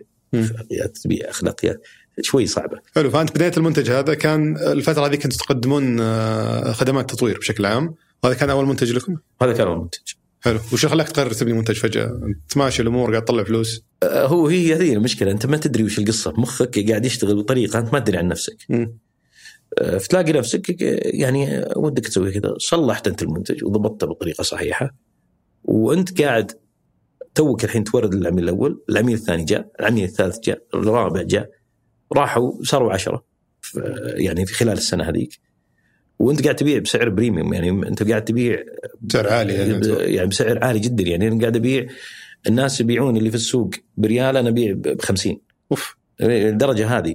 بس إنك انت قاعد تحل المشكلة حقتهم. تلمسها تلمس الألم مباشرة. أنت أفهم منك إنك تحولت من تطوير من تقديم خدمات التطوير إلى بناء المنتجات. كذا بالصدفة صارت؟ إيه. آه يعني ما ما خططت إنه والله سأنتقل من تطوير الخدمات. إيه لا لا مين بالطريقة هذه. هي إيش اللي صار؟ إحنا في لحظة من اللحظات سنة 2017 آه، مع القوائم المالية لما طلعت القوائم المالية وجلسنا مع المدير المالي قاعدين نحلل. ان المنتج هذا جايب لي 80% من أرباحنا. حق ال SMS. إيه 80% من أرباحنا و20% جاي من المشاريع. والمشاريع جايبت لي هذا طبعا في في نهاية ما ادري اسمها بالعربي بس إنها صافي الربح يعني صافي الربح جايتني جاي مثلا 80% منه من المنتج من منتج آه، يعني ك أعيد صياغتها كإيرادات للشركة الخدمات أعلى من المنتجات نعم. نعم. الخدمات أعلى بكثير من المنتجات كثير كثير فكصافي ربح المنتجات أعلى من الخدمات لأن التكلفة فيها أقل أصلا إنك تبني منتج ونفس المنتج هذا تبيعه الناس الثانيين بدل ما تستخدم يعني تزيد الموارد عشان تطور العملاء أكثر وأكثر وأكثر خدمات يحتاجونها. هذاك اليوم اللي هو في ذيك السنة قلت خلاص بس بطلنا مشاريع. مشاريع عندنا حاجة بعشرات الملايين فقط ما راح ناخذ مشروع بمليون مليونين ثلاثة مليون خمسة مليون ما راح ناخذ بناخذ بعشرات الملايين ولا بعد أعلى لأنه يكون استراتيجيك أو خلينا نقول بين قوسين يعني حاجة الأثر حقها كبير مرة. غير كذا ما نبي ناخذ. خلينا ناخذ مشاريع ناخذ نبيع منتجاتنا وخلاص ونفك نفسنا كذا. كم كان في موظف الشركة؟ في 17 كنا آه، ما يحضرني الرقم بس إنه يعني كنا في يعني لسه في أقل من 50 يعني ما كنا أنا أتذكر إن كان شركات التأمين كانوا التأمين الصحي كانوا يرفضون ذاك الوقت يقولون آه، كنا نجيب, نكلم أحد نقول له يلا تعال نامن لك معنا. عشان نكمل 50 فما ما كنا 50 كنا أقل من 50 أظن يمكن إحنا كنا وكان أكثر شركة فتية كلهم شباب عزاب وكذا يمكن اللي كان متزوج أنا و واثنين ثانيين بس يعني. آه أوكي. إيه. أكثرهم كلهم كانوا خريجين يعني خريجين من الجامعات وأخذناهم وهم توهم متخرجين. حلو. آه، فكان فكان الشكل مختلف نوعا ما في الشركة الفتيه عادة حتى اللي يعني اللي كان اللي كان له فترة متخرج سنتين وكذا بس ما بعد تزوج بعد م. فهذه شكلها بس هذه هذه رحلة التحول صارت بالصدفة لما لقينا إننا إحنا نبني منتج المنتج يصير آه، شغل مضبوط ودخوله للسوق شكل منظم أكثر من فكرة البيع.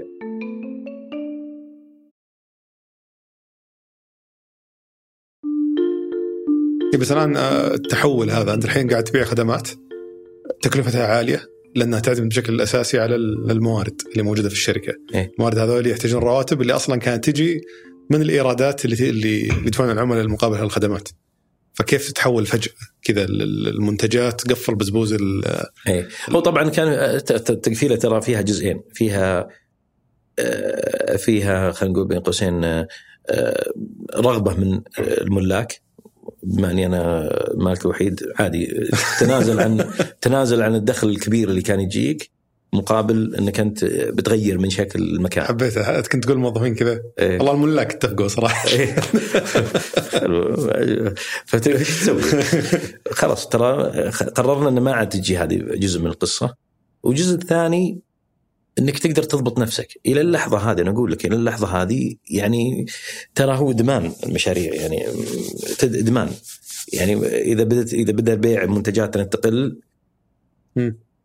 خلينا ندور في الدرج يمكن فيه شيء يمشينا ما قصدك كذا بدأ الإيراد ينزل وش المشكلة الحين؟ الحين أنت في المنتجات دائما عندك منتجك ما تبيع شيء ثاني غيره. م. طيب إذا الناس ما يبونها الحين لسبب ما السوق نازل آه، السوق الحين فيه ترند مختلف في في حاجات جديدة أنت سابق وقتك سابق وقتك أشياء زي كذا وش تسوي أنت؟ تنازل وتروح تفتح الدرج وتقول يلا هاتوا مشروع مشروعين كذا ندبر حالنا ولا تتنازل؟ كانت 18 هي فيها شوية آه، يعني مباقص مع فريق المبيعات وحتى أنا مع العملاء لأني كنت لازم ابيع وكذا. يعني محرجة نوعا ما. ما كان في إقبال كبير على خدمات ال SMS؟ إلا في إقبال وكان عندنا منتجات ثانية طلعت بعد كان عندنا نظام بعد آه، مراسلات اسمه ولي فايف وكذا دخلت في السوق بس إنه شوف المنتج أول ما يطلع شكله يعني شكله دائما يعني قبيح ماليا. لأنه يصرف فلوس ويجيب نتف كذا. فلازم أنت تؤمن إنها لا أصبر عليه شوي أصبر عليه شوي. طيب أصبر عليه لمتى؟ لأن إحنا ما إحنا قاعدين نستخدم أموال مثلا آه، يعني أموال استثمار جريء وكذا اللي هي اضرب عشان بس تكبر الحين وبعدين اللي هو أتوقع أصلا تقعد تحرق سنتين إيه قدام. اي لأن ما عندنا كذا. أنا أقدر أحرق بس أحرق فلوسي في نفس اللحظة. إيه؟ فأبي أشوف متى بسرعة أقدر أوصل إلى مرحلة تعادل على الأقل. مو حتى مرحلة ربحية بس على الأقل خلي يشيل بعضه. فاكتشفنا حاجة غريبة إحنا عندنا داخل كذا. يعني عندنا عندنا الآن يمكن حول عندنا خمس منتجات. آه، منها ثلاثة اللي اللي تبيع كثير يعني اللي بياعة كثير. الثلاث منتجات كل واحدة منها عدا طبعا المنتج الأول هذا حالة استثنائية. بس المنتجات المنتج الأول حق ال SMS؟ اي حق ال SMS أنا ما أدري أقول اسمه ولا ما يحتاج. اي لا عادي اي يعني سمينا إحنا ريتش وجاء اسم ريتش من ريتش وكذا. بس إنه كمنتج ضرب من البدايات بحكم إن السوق أصلا فيه هذيك ثورة ال ثورة خلينا نقول التحول الرقمي بدأت في 2015 فإحنا جينا في نفس التوقيت هذا. يعني الشركات اللي كانت في البداية كانت تشتغل على ال SMS وتقدم لك منصات. حقات تسويق SMS التغيير عندها كان أبطأ مننا لأن إحنا ما عندنا شيء نخسره. مم. هو يبيع بالكيلو وأنا أبيع بال... بال يعني هو يبيع بال quantity وأنا أبيع بالكيلو. آه، عفوا أبيع بال quality. هو يبيع بالعدد وأنت بالجودة. وأنا أبيع بالجودة لأن أنا بالنسبة لي إذا أنت مهتم في إن الرساله توصل تشتري ال system حقي وتدفع حقه وأنت تضحك غير كذا روح مع هذوليك وجرب حظك يعني. ويمكن توصل رسالتك يمكن ما توصل. يعني وطبعا مو معناته إنه سيئين هم اللي في السوق. بس كل واحد وله الجودة اللي يبغى يقدمها الخدمة حقته ويعني بغض النظر يعني ما أبغى أتكلم عن المنافسين وكذا بس السوق كبير. وممكن أنت تختار مكان تجلس فيه. بس وش الثلاث منتجات اللي إي ثلاث منتجات؟ قلت ال SMS والثاني وشو؟ نظام مراسلات حكومي سميناه اولي 5 وآخر واحد آه، اللي هو الآن بدأ يأخذ وقته. بدينا تقريبا في سنة 19 2019 حق اسمه أفيلو. نظام حضور وانصراف بس إنه باستخدام التليفون مع بدينا قبل كورونا بعدين الناس يوم جت كورونا شوي دخل. وهذه بديتها كلها والمنتج الأول تو ما انطلق؟ لا لا المنتج الأول وقف. يوم المنتج الثاني وقف. وقف وبدأ يجيب آه وقف على رجوله وبدأ إيه ينطلق أوكي إيه أنا عندنا انت كنت تبدا يعني بس عشان أعرف استراتيجية بناء المنتجات إيه عندكم كنت إيه تنتظر المنتج الأول ينطلق قبل ما تبدأ المنتج الثاني ولا كنت آه، تبدأهم بالتوازي ولا وش؟ إحنا في يوم بدينا 2015 ما عندنا شيء في المخ الواحد. أه ولما حولنا قلنا خلاص إحنا شركة منتجات ما إحنا شركة خدمات. أه كان كان في نوع من خلاص أنا قلت هذا اتجاهنا بنروح من هنا. بس في عندي خوف من داخل. آه، أروح أبني منتجات كثير أحرق الكاش اللي عندي ولا أصبر أقوي اللي عندي هذا بعدين أحرق الكاش زياده وش اخترت؟ اخترت إني أسويها بالمنتصف. آه، جهز الأفكار ابدأ في في اختبارها بس لا تبنيها. إلين تلاقي عميل يبغى أول نسخة منه. أوكي. عشان يصير العميل هو اللي يمول الفكرة كبداية. أوكي بس كنت تدفعه ك... كمنتج ولا تدفعه كخدمة؟ حسب اللي أقدر ابيع له. لانك أنت ما تقدر تمول المنتج اللي تبيعه كخدمة. إيه لا لا حسب اللي أقدر ابيع له ككاش بس. كيف يعني, يعني أنا ببيع له المنتج بيع السوق إيه؟ سعر السوق بس ممكن يكون أنا بعت له مثلا آه، مليون ريال مثلا وتكلفته بناءه 7 مليون اي هذا قصدي يعني إيه؟ فهل تبيعه إيه؟ كخدمة ولا كمنتج؟ لا ببيعه أنا كمنتج وتمول الباقي من مدخولات المنتج الأول اي هو حقيقة ما راح يصير زي كذا بس أنت دائما عندك خلينا ترى بعد جزء ثاني في إدارة المنتجات بشكل عام أو في إطلاق المنتجات الناس يخلطون بين أشياء كثيرة في طريقة التحقق، إحنا درسناها في الكتب الكتب وكذا، بس لما يصير عندك خبرة متراكمة من الإحساس أو يعني إحساسك اللي بأن المنتج مضبوط الحدس هذا حتى لو أنك تشوف أنه باع بمليون وعندك ثلاثة عملاء أربعة عملاء يبون المنتج خلاص هنا تبدأ تطلع للسوق بسرعة ولا عندك مشكلة. هذه لما يكون مدير المنتج صغير في العمر واصلا ما عنده خبرة متراكمة في أشياء ثانية سابقة يخسر هذه. أو ما عنده. لأن تعرف أنت قصدك تعرف إنه متى تعرف إن المنتج صار متوائم مع حاجة السوق؟ اللي يسمونها ال product market fit إي. حلو فمرحله الموائمة هذه تعرفها إذا كان عندك خبرة. إي عند... تعرفها بسرعة إذا عندك خبرة. أي. يعني حتى بعض الأحيان تعرفها بال خلينا يسمونها بجملة عامية بالفهلوة. أي. تعرفها. بس هذه فهلوة أساسها يعني مهما قلت يعني مثلا عندنا واحد من المنتجات الشباب قالوا والله شكله مو بضابط شو اسمه هذا المنتج بيمشي. من لأني أنا فريت في السوق وكذا. كانت المشكلة عندنا ما وصلنا للعميل. ما قدرنا نوصل للعميل. أو في لحظة مثلا معينة مثلا آخر منتج افيلو كان عندنا مشكلة. السوق نفسه ما يتقبل ان الشركة تقول لموظفينها حضروا بالتليفون جهاز البصمة. هذه كانت عندنا مشكلة في 19 عندنا عملاء والسوق يقبلها وشباب وصلوا لمرحلة قالوا خلاص شكله بنسكر. مسكر المنتج لأن قتلنا قبلها ست منتجات لأن ما لقيت عميل يبيه لأن فيه فيه أنا أقول لهم الفكرة الأساسية كيف إن المنتج ينجح ولا ما ينجح إذا حسيت إن العميل بيقوم من كرسية يقول هاته. هذه كلمة عامية بس إنها هي كأنك تفكر فيها بالطريقة هذه. طبعا هي تختلف شخص لشخص، مثلا لما أروح أبيع وأعرف عميلي اللي قدامي خلاص أقنعته بسرعة. واضح إن الفكرة بالنسبة له ضربت في مخه وراحت إلى مكان يؤثر فيه. أو لا أقعد أحاول أفهمه ويعني أوضح له بعدين أقول له لا تعال أعيد لك مرة ثانية ترى هذه المشكلة هنا وأوضح خلاص الحين هذه هذه صعبة جدا إنك توصل إنك تبيعها، أساسا يبغى لها بياعين شطار مرة إلين ما يوصل إلى إنه يكون منتج منتشر بعدين هذا بيشتري. أنت قصدك إن المنتج تعرف إنك المنتج حقك مناسب لحاجة السوق إذا رحت لعميلك أو العميل المستهدف ومجرد شرحك للفكرة حسيت أحس إنك مسيت يعني طبعا مش بس محل كبير. هي مش مو بالعميل واحد. هي أساسا product market fit وكذا مهم مهم معتمد على هذه. بس أنا أقول لك إنه مثلا دائما إحساس الشخص اللي عنده خبرة تختلف عن إحساس الشخص اللي لسه تو بادي في السوق هذا، اللي بادي وهذا أقوله للشباب عندنا في إدارة المنتجات الحين لازم تستخدم الأدوات اللي مطروحة على الطاولة. لانك انت تبي تسبقني تبي تسبقني في الخبره المتراكمة. يعني خبرتي من ترى من الجامعة من أيام الجامعة وأنا أبني منتجات مو بمس بنيت المنتجات بس إنه الخبره هذه المتراكمة وبعدين نقحتها بالقراءة وكذا تختلف عن شخص قاعد يقرأ بس ما عنده خبرة. فهذا اللي ما عنده خبرة ما ما عنده خبرة في البيع ما عنده خبرة في يعني في التركيز على فعليا الألم اللي يحتاجها العميل في هذه طريقة حكاية القصة كيف تسرد القصة للناس لوحدها لوحدها بالحالة ممكن تغير من مفهوم العميل للمنتج. هذه كلها إذا ما كانت موجودة مدير المنتج بيكون عنده ضعف أساسا إنه يقدر يوصل منتجه بس كيف يسبق خمسه؟ هو بيقدر يسبقني إذا أخذ الأدوات يعني سمعت مثلا في يعني قبل كم سنة وكذا سمعت ستيفن بلانك ستيف بلانك مثلا شخص مشهور في في في تطوير المنتجات ودكتور هو وعنده طلابه بدأوا يألفون كتب زي هذا model business model generation الكتاب هذا. هذا واحد من طلابه اللي يعني تخيل إن هذا العقلية دي هذول الطلاب اللي يطلعون من عنده.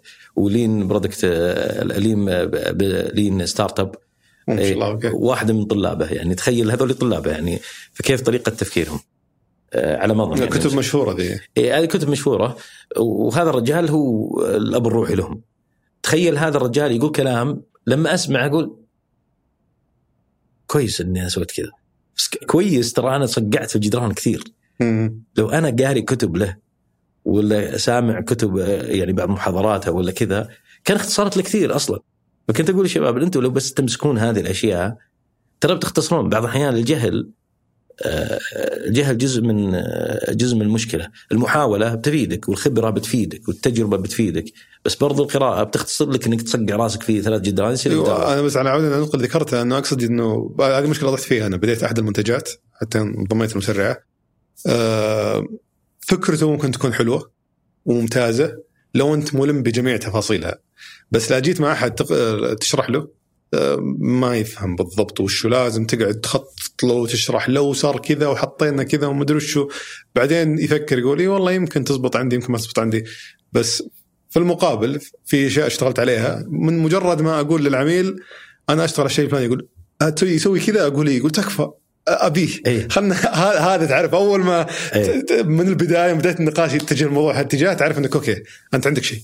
هنا ما أنت بقاعد تسوي شيء حالم ولا شيء مو بظابط ولا صحيح. سابق وقته ولا صحيح ف عموما على على, استراتيجية بناء المنتجات أنت بدون لا حسيت إنكم وصلتوا لل أو عفوا إيه؟ إذا وقف المنتج الأول على رجوله تبنون المنتج الثاني إيه؟ آه لين ما توصلون مرحله الموائمة ما تنطلقون إلا إذا بدوا حسيت فيه إقبال آه أكبر على المنتج اختياركم للقطاعات اللي تبنون لها منتجات كان في استراتيجية معينة لها ولا؟ هي ما كانت في استراتيجية وإحنا لازلنا تونا في بداية الطريق حقيقة يعني ترى ما إذا قلت لك إن عندنا يمكن خمس منتجات اللي ناجحة وماخذة في السوق مو معناته إن ترى نجحنا. يعني ثلاث منتجات اللي هي بياعه نسميها وفي منتجات اللي هي بيعتها تصير بالسنتين بالسنة مرة يعني ما ما تصير كل يوم. آه كأي بس كايرادات هذه تكون أقل من البياعه ولا لا لا هي تكون أعلى. هي دائما تضرب فوق. إذا إذا إذا بعت المنتج هذا يجي الإكستريم يعني تجي بعشرات الملايين من البداية. هذه وش يكون نوع يعني زي آه، يعني هو في بعض المنتجات طبيعتها زي الحين بعطيك مثال عليه. آه، شفت بيع الطائرات كيف يصير؟ حلو طيارة تخيل واحد إنك أنت قاعد إنك أنت مثلا آه، ممثل مبيعات البوينغ كمثال. تخيل نفسك كذا. ما نعم. تبيع تقعد لك خمس سنين ما تبيع. خمس سنين باني ال pipeline هذا رايح الخطوط السعودية رايح الخطوط الإماراتية كل شيء زاير لك واحد ثاني ثالث. بس نهاية البيعه تخبط بس البيعه مليارات. تخيلتها كيف؟ هي نفس الشيء. في بعض المنتجات طبيعتها ما تبيع لك يعني بسرعة. تبيع لك على أبعاد. تقدر تذكر مثال على شيء أنت سويته؟ إيه، عندنا منتج واحد من المنتجات سيجما إس يعني مثلا. يعني سيجما إس؟ اي وش يسوي؟ هذا منصة فكرتها آه، فكرتها انه يعني هي طبعا تحل مشكلة للقطاعات الكبيرة اللي عندهم خدمات إلكترونية أو خدمات آه، يعني آه، تحول في التحول الرقمي كثيره وعندهم قطاعات كل قطاع يخدم يبني خدمة. يعني يمكن أكثر أكبر مثال عندنا الحين الناس يشوفونه اللي هو أبشر مثلا. أبشر لما تدخل ترى مو ترى ما هي بجهة واحدة اللي موجودة فيه. في عندك الجوازات عندك المرور عندك الأحوال المدنية عندك من...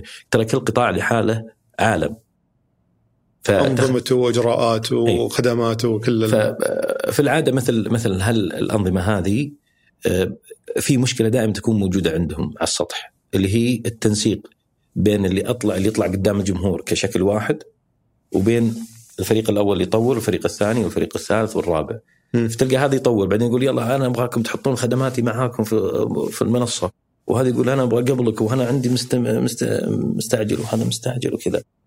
هذا كل واحد منهم وله يعني له أولوية. وبعدين عاد أنا عندي وقت ما عندي وقت. الحين تطلع ال release الجاية. لا ما نقدر نخليكم خلوكم في ال release اللي بعدها. وهكذا. هذه كانت مشكلة. إحنا طورنا منصة. المنصه هذه هي نسميها agnostic technology تستخدم آه، تحت تقدر تطور بأي لغة. هذا يطور بلغة كذا وهذا يطور بلغة كذا يطور بلغة كذا. الواجهة اللي من برا تشوفها شكلها واحد بس كل واحد منهم هو اللي كاتب الكود اللي يطلع قدامك. أنت المنصة اللي قدامك هذه ما بنيتها أنت. اللي تحت يبناها. فانت قصدك آه، المنصة هذه منصة تتيح لمجموعة قطاعات أيوه. يقدمون خدمة من خلال واجهة واحدة. أيوه. زي مثال أبشر على سبيل المثال. مثال أبشر بس أبشر مو تبعنا يعني ولا ولا يستخدم الخدمة. بس كمثال يعني أيه. الناس يتعاملون معه بشكل كبير فيجمع خدمات الجوازات والمرور مثلا في مثال أبشر لتوضيح الفكرة فقط إنه مثلا الجوازات والمرور على اختلاف يعني الجهات كلهم يستخدمون سيجما إس. لتطوير تقديم الخدمات هذه. إيه، إحنا عندنا مثال الحقيقي يعني, يعني وزارة العدل اللي يستخدمونه في ناجز. واحد يدخل خدمه خدمه يعني منصة ناجز بيلاقي ولا كأنها منصة واحدة. هي حقيقة فرق كبيرة. كل فرقة لوحدها تشتغل لحالها. بس هو المنصة نفسها عندها القدرة إنها توحدهم في مكان واحد. يعني لها قدرة ولها كل فريق يقدم خدمة إيه. معينة. إيه. ففرق مختلفة وكل واحد يكتب حتى لغات مختلفة. في ناس يستخدمون آه، هذه اللو كود وفي ناس يستخدمون آه، لغات شوية قديمة وفي ناس يستخدمون لغات جديدة والفرق نفسها اللي تطور يعني ما غيرت الفرق وكذا. هذه مثلا بيعها صعب يعني يجيك عميل واحد كل مثلا خلينا نقول كل سنتين ما ما يجيك كل كل شهر كل شهرين. بس تضرب ك... إيه كبيع. بس تجي آه، طبيعتها يعني طبيعتها يعني غالية جدا وعادة يرتبط فيها مشروع. لأنها معقدة؟ لأنها معقدة ولأنها فيها أجزاء كثيرة مرتبطة بالارتباطات الداخلية، يعني وهي عادة المنصة هذه شو يصير فيها؟ في حاجة يعني ما أبغى أتكلم يعني تقنيا كثير بس في حاجة زي product catalog في حاجة يسمونها مثلا آه، منه العميل. العميل له محفظة وكيف تعرض المحفظة هذه شكلها في إجراءات في البداية داخل المنتج بعدين خلاص تكتمل ويطلق. نعم. آه هذا مثلا واحدة من من من المنصات اللي استخدمت عليها وفي منصة ثانية بعد استخدمت عليها وكذا زي منتج زي كذا شلون يجي في بالك أساسا؟ سم منتج زي كذا شلون يجي في بالك؟ يعني منتج إيه؟ ضخم يعني ممكن تستهلك إيه؟ جهات حكومية إيه؟ أول شيء عدد العملاء قليل جدا صحيح ليش تقول أبغى أستهدف صحيح شيء زي كذا فمن الأساس كيف تجيك فكرة منتج ضخم زي سيجنس؟ إيه؟ كيف تجي؟ طبعا شوف المنتجات الصعبة اللي زي هذه آه، تختلف جدا عن قراءه الكتب لأنه لما نتكلم مثلا عن افيليو هذا طبقت فيه كل ال lean product development افيليو حق إيش؟ افيليو حق الحضور والانصراف. حلو. حق الحضور والانصراف لأنه نبيع للمؤسسات والشركات وهذا أصلا منتشر يعني عالميا الحين. اي فليش تروح تسوي زي سيجما؟ اس إيه. تقدر تسوي شيء يستهدف السوق إيه، وخلاص. إحنا أساسا يمكن هذه واحدة من الأشياء اللي كانت عندنا جزء من من التحول عندنا في الشركة. يعني أول بدأنا 15 إلين 19 قبل 19 آه إلى نهاية 18 كنا فقط نبيع على الحكومة والبنوك. مم. بس ما نبيع على احد ثاني. أوكي. بس 18 بديت تشوف بديت تخلص القطاعات الحكومية اللي يبيع لها. وبعدين بدأت تجينا مشاكل ثانية آه، تحديات ثانية في طريقة البيع. آه، القطاعات الحكومية دائما فيها تحديات مع يدفعون ما شاء الله يعني يدفعون بشكل كويس. لكن عندهم التحدي الثاني اليوم يتغير واحد كان اللي قبل يؤمن بالقيمة. حقت المنتج يتغير واحد ما عاد يؤمن بالقيمة. يناظر سعر غالي. أطردوهم. هذا الحرامية. طيب اصبر خليني أفهمك الحين. يمكن اللي قبلك فاهم القيمة. أفهمك. فهي التغيير كان طبعا أنت يمكن شفت أنت الفترة الماضية كان في يعني فيه الآن بدأت تهدى شوي بس في فترة من الفترات كان فيه يعني تغيير كمية كبيرة. هذا التغيير أثر علينا إنه يعني ما طلعت ما, ما عندنا عملاء كثير خسرناهم لكنها كان فيها زي ما تقول نوع من آه، من التحدي دائما إنه حاول إنك تحافظ على العميل حافظ وتتغير ال- الأول تروح تفهم الثاني والثالث ف وعدم وجود العمل المؤسسي في قضية القرار داخل المنظومة نفسها. يسبب لك تحديات وكذا. في 19 جينا قلنا طيب أنا الحين آه، عندي عدة مشاكل. المشكلة الأولى عندي بالونة كبيرة اسمها المنتج الأول. الحق ال SMS حق آه، حق ال CPaaS أنا أسميه عشان. لأن خدمات واجد بس إن ال SMS أكبر واحدة وأكبر ادمان في السوق. بس هذه إيش؟ كبير آه، كيف؟ أكبر واحد في السوق؟ أكبر إدمان. إدمان أوكي. ال SMS أكبر إدمان بس أكبر واحد في السوق عشان كذا أنتم متجهين مع البنوك أنتم من البداية. إنه إيه. يمكن أكثر احتياج. اي يعني بنوك جت خلينا نقول بين قوسين آه، تحصيل حاصل لأنك أنت قاعد تركز على القيمة اللي هي delivering the message. هذه قيمة إيصال الرسالة. إيصال الرسالة هذه. مم. أنت تقول أنا بوصل لك رسالتك. أنا يهمني توصيل رسالتك. شريت مني مليار ولا ألف يهمني رسالتك توصل. عندك تقول لي قبل الحلقة خبصت مع اول بنك. اي طلعت. اي إيش السالفة اللي صارت هناك؟ هذه من القصص الظريفة اللي دائما أقولها للشباب. يقول أقول لهم دائما آه، حتى الشر آه، كثير منه في في داخله خير. آه، إحنا واحد من العملاء عندنا يعني هو كان أول بنك نبيع له. آه، بعناه وكانت أموره زينه ويفتح tickets وكذا آه، معانا و إذا صارت له مشاكل يعني اي صارت مشاكل وكذا ويفتح ticket وكل شوي يفتح ticket كل شوي يفتح ticket واسال الشباب وأنا مشغول أصلا في البيع والمنتج الثاني وكذا ماشي و... و... كي- وش الوضع؟ قال والله آه، مشكلة من عندهم. آه هو قاعد يشتكي من المشاكل اللي قاعد اي يواجهها. يفتح ticket يقول تأخر الرسائل. يقول يقول مشكلة من عندهم مشكلة من عندهم. إلين الرجال صكنا ب termination بإلغاء العقد. أوكي. وكان عقده كبير؟ يعني هو كان أصلا هو واحد من يعني خلينا نقول بين قوسين من من ترتيب البنوك الأصغر مم. يعني مو هو بأصغر بنك لكنه من البنوك ما هي الكبيرة جدا من الصغار يعني مم. من المتوسط حجما بس أعطانا ذاك الكف الحلو هذاك. آه، أنا أسميه كف حلو لأن فعليا الجماعة أكرمونا لما جيتهم أنا جيتهم بنفسي قلت لهم أعطوني يومين واحل المشكلة.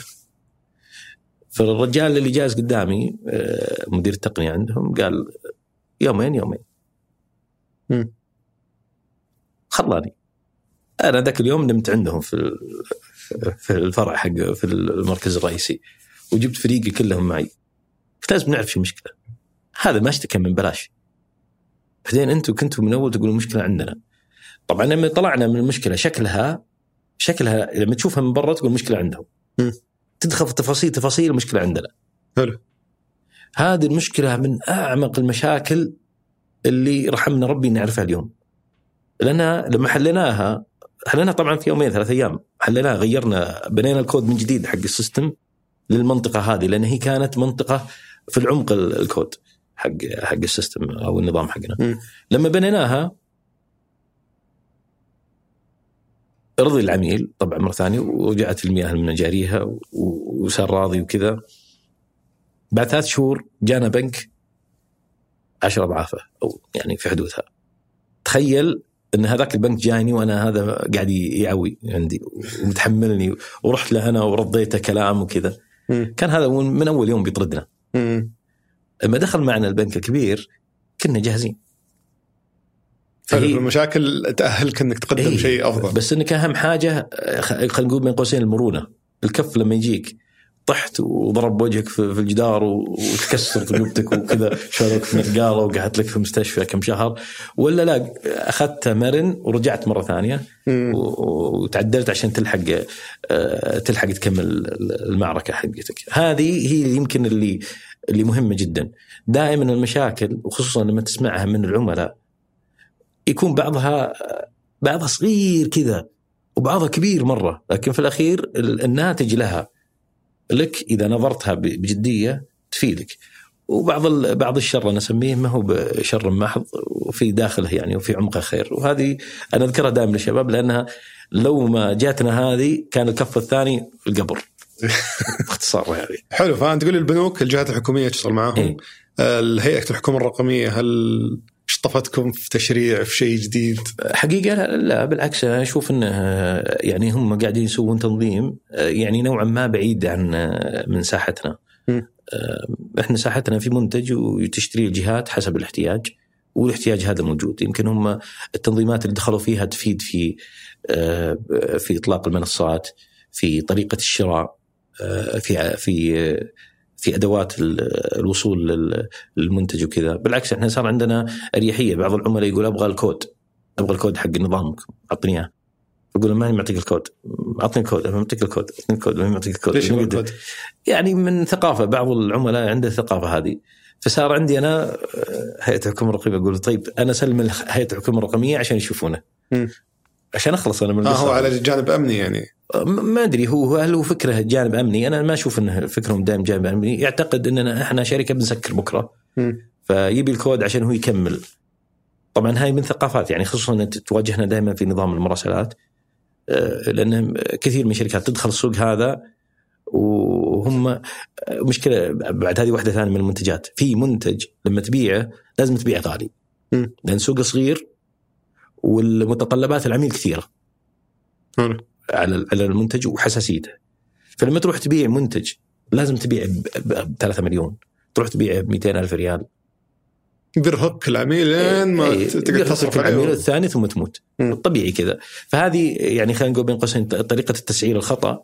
بعض الأحيان الناس يعتقدون إنها من الشطارة إني ببيع برخيص ببيع برخيص وبعدين بشوف هي مهم ماشيه من البداية. أنت عارف السوق صغير وعدد عملاء قليل. عدد عملاء قليل. ف... تضرب اي ما في إلا كذا. هو هو لو العملاء يقول لك أنا ماني دامس المنتج بخليه زي ما هو عليه يمكن تعطيه تسعيره خفيفة. لكن برضو النظام مثلا زي هذا حساس امنيا وحساس من ناحية وصول العملاء له ونوعية نوعية المراسلات اللي تصير داخله. مو معقول انك بتبيع بعد رخيص طيب شلون بيثق فيك على كذا؟ وش اللي وش اللي سويته عشان يثقون فيك؟ آه، في قصدك في في أنظمة الجهه الحكوميه يقول لك أنا اعطني الكود عشان أتأكد. إيه هذه مثل هذه المواضيع عادة نخسر العميل هذا. نقول ما نبايعينك يعني. مم. الحين صار عندي الحكومة الرقمية الهيئة وصرت أقول لهم اذا إذا تبي أنا ما عندي مشكلة اسلم الحكومة هيئه الحكومة الرقمية لأنهم هم ما عندهم اهتمام إنهم يستفيدون من الكود ولا شيء. يعني بس هل هيئة الحكومة الرقمية تقدم هذه كخدمة؟ هي ما تقدمها بس أنا أفتك. آه أوكي. لأنه في الأخير هو ما عنده خطة وش بيسوي فيه بس هو عنده خطة بياخذها وبس وبعدين بيشوف. فأنا ما أبي أنا أدخل في المتاهه هذه الكود يعني ملكنا هو له حقه في الرخصة الواحدة من من النظام. جميل الآن المنتجات اللي قاعد يثبتونها طبعا في خلفها موارد وعدد كبير من المختصين فمن وين قاعد تجيبهم؟ شلون قاعد تبني الكفاءات هذه؟ اليوم كم كم عميل عندكم اليوم؟ أو عفوا كم موظف عندكم اليوم؟ إحنا اليوم 200 و 210 215 أتصور كثير منهم مدراء منتجات ومطورين إيه فأنا اللي اعرف إن عندكم تجربة في مو بس عندكم توظيف الكفاءات حتى في بناء الكفاءات فانا ودي. يعني تشاركنا الجانب هذا على أساس الشركات اللي أتصور زي أغلب شركات السوق متورطة في. انها تلقى الكفاءات الجيدة في خاصة في إدارة المنتجات والبرمجة م. وش سويتوا عشان اما توفرون الكفاءات هذه وتستقطبونها أو عشان تطورونها؟ إيه. إحنا سوينا أكثر من مبادرة فيها داخلية طبعا آه، والمبادرات هذه هدفها الأول اللي هو امتداد العمل أنت في الأخير آه، يعني عادة أنت دائما لما تبي تكمل تبي تتأكد من استمرارية العمل عندك لازم تتأكد من سلسلة الإمداد حقتك. في أي شيء. فإحنا سلسلة الامداد حقتنا هم آه، موارد بشرية فعليا. فالموارد البشرية معناتها لازم تطور لازم تطور وتكمل تطور وتكمل تطور وكذا. إحنا ندفع رواتب أقل يمكن من السوق بعد فأول حاجة سويناها آه، أول شيء قلنا لازم يكون عندنا توزع جغرافي. ما يكون عندنا تركيز جغرافي في مكان واحد. هذه من بدايات العمل حقنا. فرحنا فتحنا مكتب في في في, في الأردن آه، فتحنا مكتب في في القصيم آه، آه، وظفنا ناس عن بعد. وش مكتب القصيم؟ وش وش فيه؟ الاردن الاردن اتصور مبرمجين. برضو القصيم مبرمجين مراكز ال satellite هذه offices أو خلينا مراكز التطوير هذه تعتمد دائما على وجود جامعة كويسة. بس وش خلاك تختار القصيم؟ من بد كل المناطق غير إن القصيم فيها كناس؟ عندي حاجتين. الأولى الحكومة الحكومة عجبني إنك سلكت القصيم أعطتنا الحكومة عليها دعم. قصيم عندهم جامعة القصيم كويسة. اعطتكم ما فهمت. دعم دعم تاسيس المركز. حلو. ليش؟ يعني يبغون في مبادرات لدعم المناطق. اجمالا بغض النظر قصيم ولا اي يعني عندهم مجموعة مناطق وإحنا اخترنا قصيم بس أنا اخترت القصيم لسبب يعني لأن أنا عارف الجامعة ومخرجاتها. مخرجات الجامعة كويسة في في الكمبيوتر. أنت قلت مرتبط معلش انقطعت قطعت قبل شوي. قلت لي اختيار المنطقي كان مرتبط في الجامعة اللي اي دائما مرتبط المفروض ما تفتح مركز تقني في منطقة إلا يكون فيها جامعة أصلا تخرج ناس بشكل كويس. إذا أنت تبغى تبني مركز من من من تحت لفوق. حلو. لأن عادة هذه أهم نقطة. أنت تكون معتمد على مخرجات الجامعة يعني؟ لازم لأن وأنت ما راح تطورهم طيب؟ بتطورهم بس أنت أنت بعد الجامعة إذا كانت تطلع سيء اللي موجود في السوق سيء.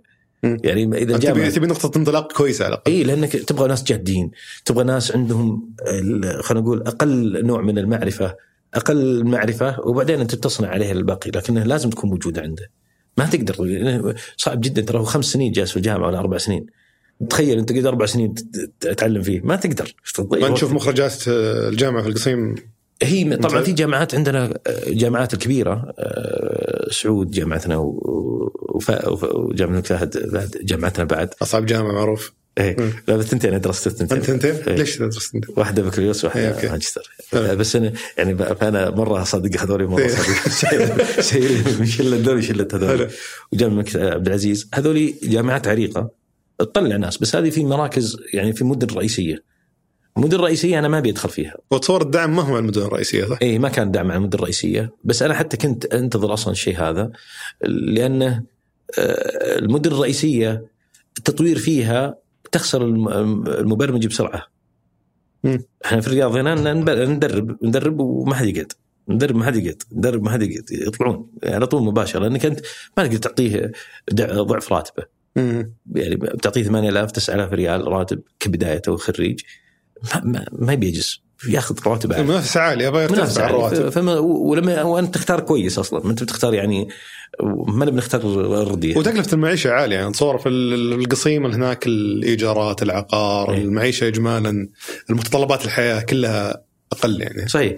وإحنا حقيقة القصيم يعني بدينا فيه مؤخرا يعني ترى ما بدينا فيه البدايات. يمكن لأن المبادرة بدأت وصار فيها تحديات بعد شوي. وش كانوا يعني وش الدعم اللي يجيكم عشان الدعم يجينا على توظيف كل شخص مبلغ جزء من راتبه. كم يمثل تقريبا؟ يمثل تقريبا حدود يمكن 40% من راتبه. آه ممتاز. لمدة يعني كم؟ لمدة سنة. حلو. يعني تعطيك دفعة في البداية وبعدين أنت تبدا تصفي الشباب اللي اللي فعليا ما هم جيدين من الجيدين وخلاص يبقى معك الجيدين. هذه من كأنهم يشاركون في مخاطرة حقت أول سنة.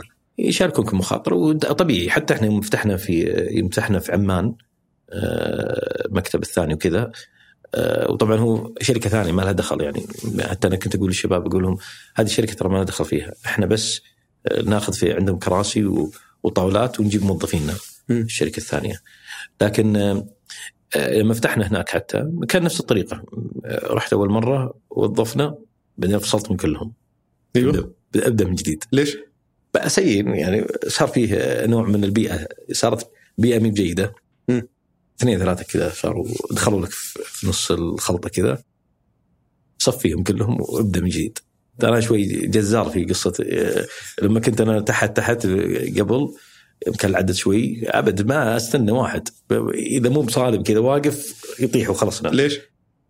لانك انت في startup mode أنت فاضي اللي اللي يعني أنت يعني إذا استنيت وقعدت أنت تجادلهم وتأخذ مع اللي هذول اللي منتصف يعني لا هو شاطر برا ولا هو طبعا شاطر مو معناته ذكاء ترى شاطر همته ورغبته في العمل هذه هم عندي أنا من من الذكاء، الذكاء يأتي معها، كثير من الأعمال ما تحتاج فيها كمية الذكاء العبقري مرة، تحتاج الشخص اللي عنده همه انه يشتغل، لأن تعرف انت startup عادة تحتاج ساعات إضافية.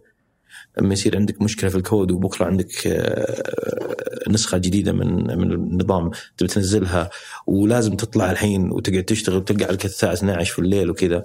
فكثير من الشباب يعني مذكورين يعني بأسمائهم كل واحد منهم يعني ما ما قصر. كانوا معنا في في الليل وفي النهار سهروا معنا. كنا في البنك جلسنا نمنا عندهم. كيف نمنا عندهم؟ شفت الشباب هذول الشباب اللي مستفيد عزاب أغلب هو بعد عزاب صحيح. فالخلف علي مثلا اللي ما كلها بس إنه يعني بكل الأحوال عندهم طاقة وعندهم رغبة للعمل وعندهم رغبة يكبرون. والأكاديمية حقت إدارة المنتجات إيش سالفتها؟ إيه. هي طبعا عندنا الاكاديميه بس ما هي بس أكاديمية اداره المنتجات، إدارة المنتجات عندنا قبلها أكاديمية تطوير الموارد البشرية داخلي. اصل وعينا عليه آه، بنية كانت تشتغل في آه، في جمعية أعمال. دورها كان من البداية هي تطوير الكوادر بغض النظر كيف ما تكون. وانضمت لنا مشكورة وكذا وبدأنا معها. كانت خطتنا ان يكون عمل خير يعني بغض النظر لنا ولغيرنا. آه يعني يجون ناس من برا حتى. إي عادي. بس انه طبعا أنت تعرف أنت لما يعني أنا ناظرها من من مبدأ مصلحتنا حج وقضى حاجة. وقضى حاجة ولا بيع مسابح. إحنا بنبيع مسابح. الزين منهم القطاع حركته عمل خير واللي يجوز لكم يجوزنا القطاع على الطريق. فكانت كانت يعني كانت عندها أكثر من مبادرة آه، في في الأكاديمية. أول مبادرة آه، اللي هي التدريب الصيفي. فأول ما بدأت معنا قلنا بلك نجيب كمية كبيرة. ما نبي واحد ولا اثنين ولا ثلاثة خلينا ناخذ كبير. بس عشان نجرب ناخذ كمية كبيرة خلينا ناخذ شوي في البداية. أول سنة صيف. وندربهم ونعطيهم تدريب ومخرجات من التدريب. هذه تكون ممتازة. ثم بعدين صرنا سنويا تقريبا نخرج من من الأكاديمية آه، في تدريب صيفي. طبعا كل الصيف.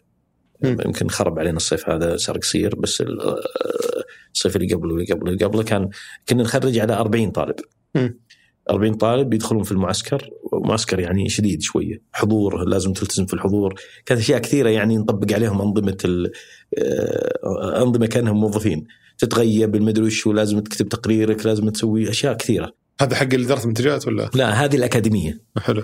فكان هذه هذا واحدة من أحد من الأدوات حقتهم. اي بس يبدأ بالأكاديمية ولا يبدأ بإدارة المنتجات؟ أه، أنا أعيدها لك مرة ثانية بس إيش القصة؟ إدارة المنتجات أكاديمية إدارة المنتجات هي تحت الأكاديمية الكبيرة حقت تطوير الموارد كلها. حلو. فتطوير الموارد إحنا عندنا موردين أساسية في سلسلة الإمداد داخل الشركة اللي هي مدير المنتج والمبرمج. وأنا حقيقة المبرمج أكثر أهمية من مدير المنتج. تزعلني كذا. ليش؟ مدير منتج لا بس في سبب ثاني. التعليم في إدارة المنتجات لا يكفي. والأكاديميات ترفع المعرفة بس ما تخلق العقل. مشكلة عقل مدير المنتج هو عقل خلينا نظره شمولي. مش زي عقل المبرمج ولا عقل مثلا محلل نظم ولا عقل عقل شمولي. تلقاه لازم يفكر في البيع يفكر في آه، المطورين يفكر في الشاشات قدام طيب هذا خليه أهم من المبرمج فعليا إي إي يخليه أهم من المبرمج بس الأكاديمية لا تخدمك بالضرورة م. الأكاديمية تعطيك خليه النحل اللي تقرب منك الناس بس أوكي لأن مدير المنتج ترى ما في تدريب يخليك تصير مدير منتج شاطر. أتفق معك إيه منتهي من هذه. في تدريب يبني لك المهارات الأساسية اللي تنطلق منها.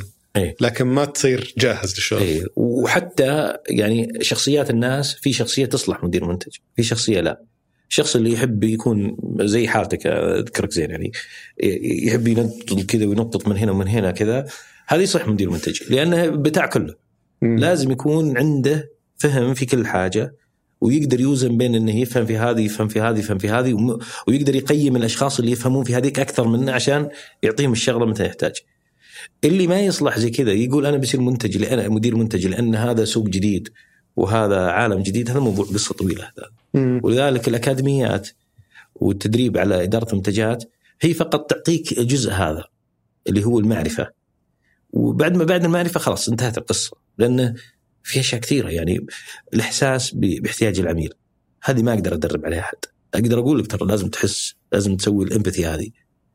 بس كثير من الأحيان أجي لناس أقول لهم تعال خلينا نجرب معك نسوي امباثي كذا ش- شوي كذا. تحط نفسنا في مكان واحد. واجيب لهم حالة مثلا شيء شيء مصور. حط نفسك مكانه.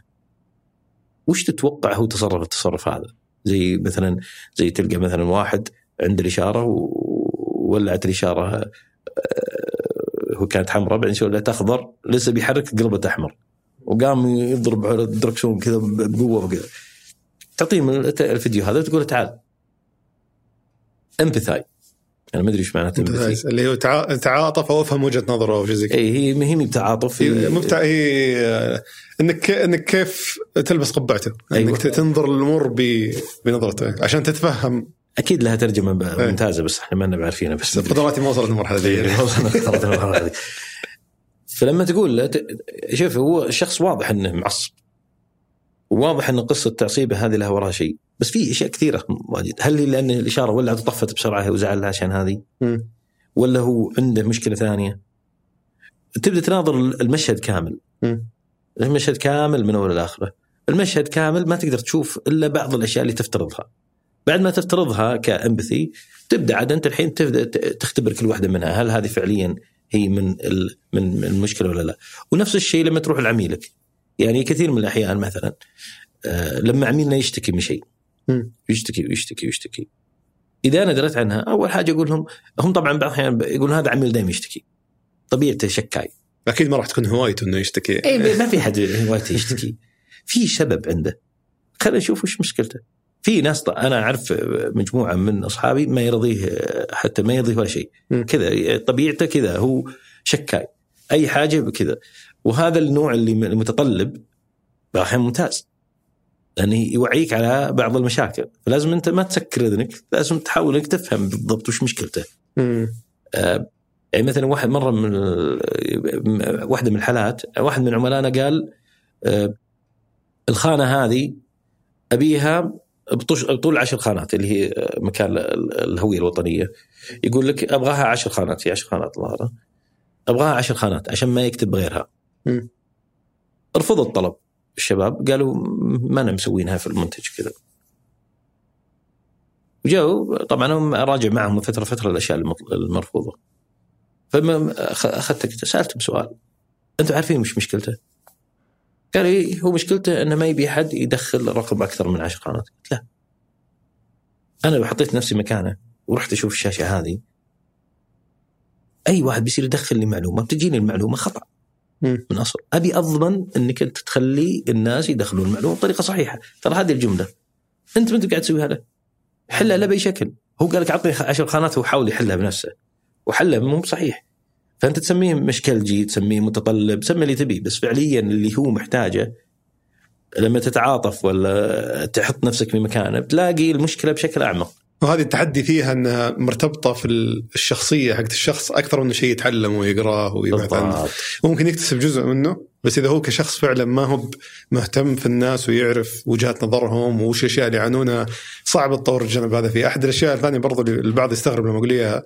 آه، أنا وظفت عدد من مدراء المنتجات آه، يعني عملي كإداري في المجال هذا. دائما أقول الشخص اللي قابلته أنا أسوي عادة أكثر من مقابلة معهم. فالشخص اللي قابله من المقابلة الأولى حتى لو يكون عنده كل الشهادات واشتغل في مدري وين في أطلق مكان إذا شخصيته ما شفت فيه الشخصيه المناسبة لإدارة المنتجات ما أقبله. لو إن شاء الله سوى أكبر إنجاز. ليش؟ لأنه بعيدا عن التجارب اللي مرت فيها سابقا في ناس بتعب كثير مع ال- الأطراف اللي بتتعامل معها لأنه يا شخص خجول يا شخص يتردد يا يخاف كل ما صار منفتح أكثر كل ما صار جريء كل ما صار يحب يدخل مع الناس كل ما صار يحب يسولف معهم كل ما صار شخص يعني احتمالية إنه ينجح كمدير منتج آه، أكبر. ما أقول إنه بس هذول اللي ينجحون كمدراء منتجات لكن أقول كمدير مدراء منتجات أفضل أستثمر وقتي مع الأشخاص هذول لأن ما راح أتعب معهم كثير. ففي مهارات أنا أقول لبعض الأشخاص إذا ما تعرف تتواصل مع الناس ما تحب تتواصل معهم أصلا ما تحب تفهم مشاكلهم حتى لو إدارة المنتجات يعتبر مجال مطلوب لا تدخل فيه ما يصلح لك ترى نهائيا ما يصلح لك. ف تحدي كبير. الله يعين لذلك أنا أقول لك عشان كذا الأكاديمية المسار حق تطوير مدرب المنتجات هو مسار إحنا نسميه مسار يعني نشر معرفة. وقد يعني نلقى لنا واحد اثنين كذا لقطة في نص الطريق. حقيقه قليل جدا تلقى لقطة. لأنه غير الشخصية يتطلب مثل ما ذكرت أنت الشمولية. يعني لازم يكون عنده خلفية تقنية. وجهة نظري على الأقل في ناس يقول لك مو بلازم. طبعا. آه لازم يكون برضه يكون عنده خلفية في مواضيع تجربة العميل والتصاميم وما إلى ذلك. وأيضا يكون عنده خلفية بال business. ممكن يكون أصلا محلل نظم ولا ايا كان. بس ويكون عنده اهتمام في ال functions أو في الأقسام المختلفة في الشركة. ف هل الموضوع لحاله صعب؟ ما بالك لو أضفت عليها جانب الشخصية بعد؟ بعد يصفى لك حبتين في السعودية. إيه، إيه، وهذا واحدة من الأشياء اللي نواجهها ولذلك مدرب المنتجات عندنا مثلا آه، من الأشياء الصعبة جدا. في عندنا ناس ناخذهم انترنز نجيبهم من يعني من السوق ونخليهم يجلسون عندنا فترة بعدين يطلعون.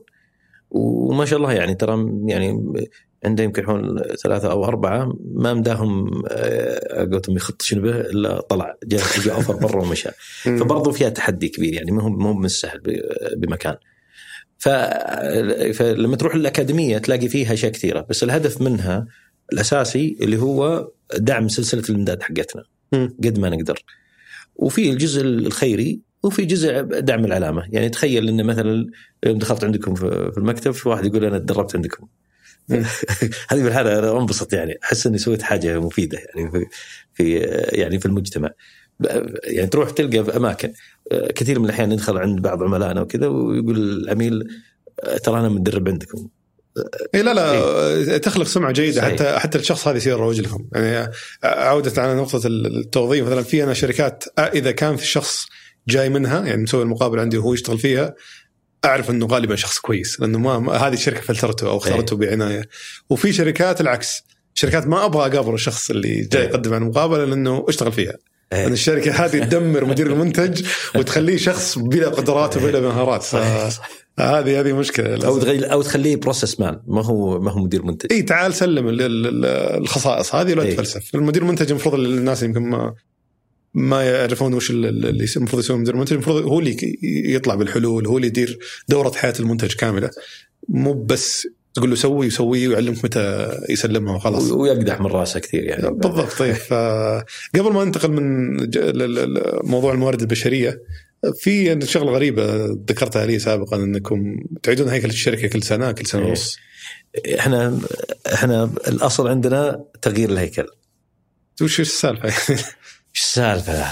يعني شوف في نهاية الأمر إحنا في عمر الشركة تقريبا حدود سبع سنوات. قاعدة تتغير الشركة في مبادئها ومفاهيمها وقاعد تكبر وقاعدة تتغير احتياجاتنا بالنسبة للعمل. فخذ مثلا في أول ما بدينا أول ما بدينا ما نحتاج مدير منتج ما نحتاج senior business analyst ما نحتاج بياع ما نحتاج قسم دعم كلهم ثلاث عملاء ما عنده ما نحتاج قسم تشغيل التقنية. نحتاج مبرمجين. وصاحبك وانت مديرهم كلهم. مديرهم كلهم مخلص هذا كبداية. شوي بعدين تكبر. لازم تعيد ترتيب الفريق. هلا. بعد شوي تغيرت القيمة عندك. تعيد ترتيب الفريق مرة ثانية. شوي بترجع مرة ثانية تقول تمام الحين إحنا إحنا كويسين بس ما إحنا بأفضل شكل. م. وش العادة النقطة اللي تخليك تغير الهيكلة؟ أه، تغير هي من نقطة نقطتين، الأولى إذا بدأ إذا بدأ السوق أه، مثلا سوقنا بدأ يكبر أكثر أو شريحتنا في السوق بدأت تكبر فصار عندنا مسؤوليات مختلفة تماما لم تعد نفس المسؤوليات السابقة. م. يعني إحنا مثلا أول ما بدينا في 2015 كنا نقول ما المفروض ما يصير عندنا ولا أي شيء تسويق. اشتغل تحت الطاولة بيع لعملائك السع وامشي السع وامشي بس ولذلك لو لو واحد شاف موقعنا في 2015 ممكن تشوفونه في اركايف وكذا ما في شيء. مجرد موقع وكذا وخلاص. يعني كلام عام جدا وانتهينا. شوي شوي بدينا نتغير. بدات تغير تغير سياستنا. أظهر للسوق آه، خلي عندك العلامة لها لها مجال وكذا. بس برضو لما وصلنا هذه المرحلة صار لازم عندنا فريق لها. طيب الفريق هذا معناته لازم نعيد هيكلة المكان لأن كان أول شخص واحد وقاعد يشتغلها. وأنا أديره. الحين صار فريق. طيب الفريق هذا يرجع لي؟ لا. طيب خلينا نعيد مرة ثانية. بدأت تعيد تركيبة الفريق. يعني مثلا الآن مثلا تغير شكلنا من السابق صار عندنا قاعدة عملاء كبيرة. فصار قاعدة العملاء الكبيرة اللي عندك هذه أهم الحين عندك من انك تبيع الجديد. خلاص هذه هذه استمرارية الشركة. هذا كنز الشركة الحقيقي عملائك اللي عندك. فالمفروض أنك ما تروح تدور ناس ثانيين وتخلي هذول يتفقعون ويصقعون في الجيران. المفروض أنك تحافظ عليهم. فصار عندك الثقل الأكبر هنا. في المنطقة هذه فصار عندنا اللي هو إدارة الأعمال آه، في الشركة هي أهم قسم عندنا طيب وين إدارة المنتجات الجديدة صار قسم على جنب صحيح مهم بس مو بأهمية هذه اللي إدارة المنتج الحالي مع إدارة العملاء الحاليين. بس الآن بتعدد منتجاتكم كم كم منتج وصلتوا؟ إحنا وصلنا خمس منتجات اللي منها بياع حق يوم بيومه آه ثلاث منتجات. حلو. والأقسام طريقة الهيكله الشركة عندكم إنه الأقسام كل قسم يكون مركز على جانب معين مثلا تس... آه المشكلة قاعد تعاني مع الترجمة الحين. آه يعني على function أو على إيه؟ عمل معين مثلا تسويق برمجة كذا كذا لا كذا. بالطريقة هذه؟ أو إنه كل قسم يخدم منتج معين إيه؟ بمختلف شوف إحنا عندنا الهيكل شكله كذا من زمان. ملخبط للي يسمعون على الأقل في ناس يسمعون الحلقة. اي إيه يسمعونها. يعني هو شايف زي كذا ملخبط كأن لك مدير من فوق لتحت ولك مدير من يمين لليسار اللي يسمونها matrix هذه. اي كان matrix كذا. آه، فكرتها أول شيء إنه آه، عندك مدير منتج هو مديرك. م. كمثال.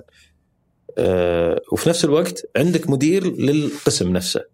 لل... فالمبرمج إيه؟ مدير المنتج يقول له وش يشتغل عليه إيه؟ لكن مدير المبرمج هذا هو مبرمج آخر أكبر منه خبرة إيه؟ يعلمه شلون يطور مهاراته إيه؟ ويقيمه إيه؟ وما إلى ذلك بس كيف كيف يصير مديره؟ يصير هذا مديره في الوقت أنا أملك الوقت اللي تبعك أقول لك تشغل في هذه في هذه في هذه مديرك يقول لك تعال أنت رك المفروض تتدرب على الشغلة الفلانية تعال ورني الكود حقي خلينا نشوفه جيت بتسوي آه، يعني بتسوي push للكود في مكان معين لازم أتأكد إنه بال standard مدير المنتج يتحكم في وقت المبرمج ومدير المبرمج الحقيقي آه، يطور مهاراته ويتاكد منه. يتأكد من بقية الأشياء عنده عنده مشاكل مثلا مع المبرمجين الآخرين.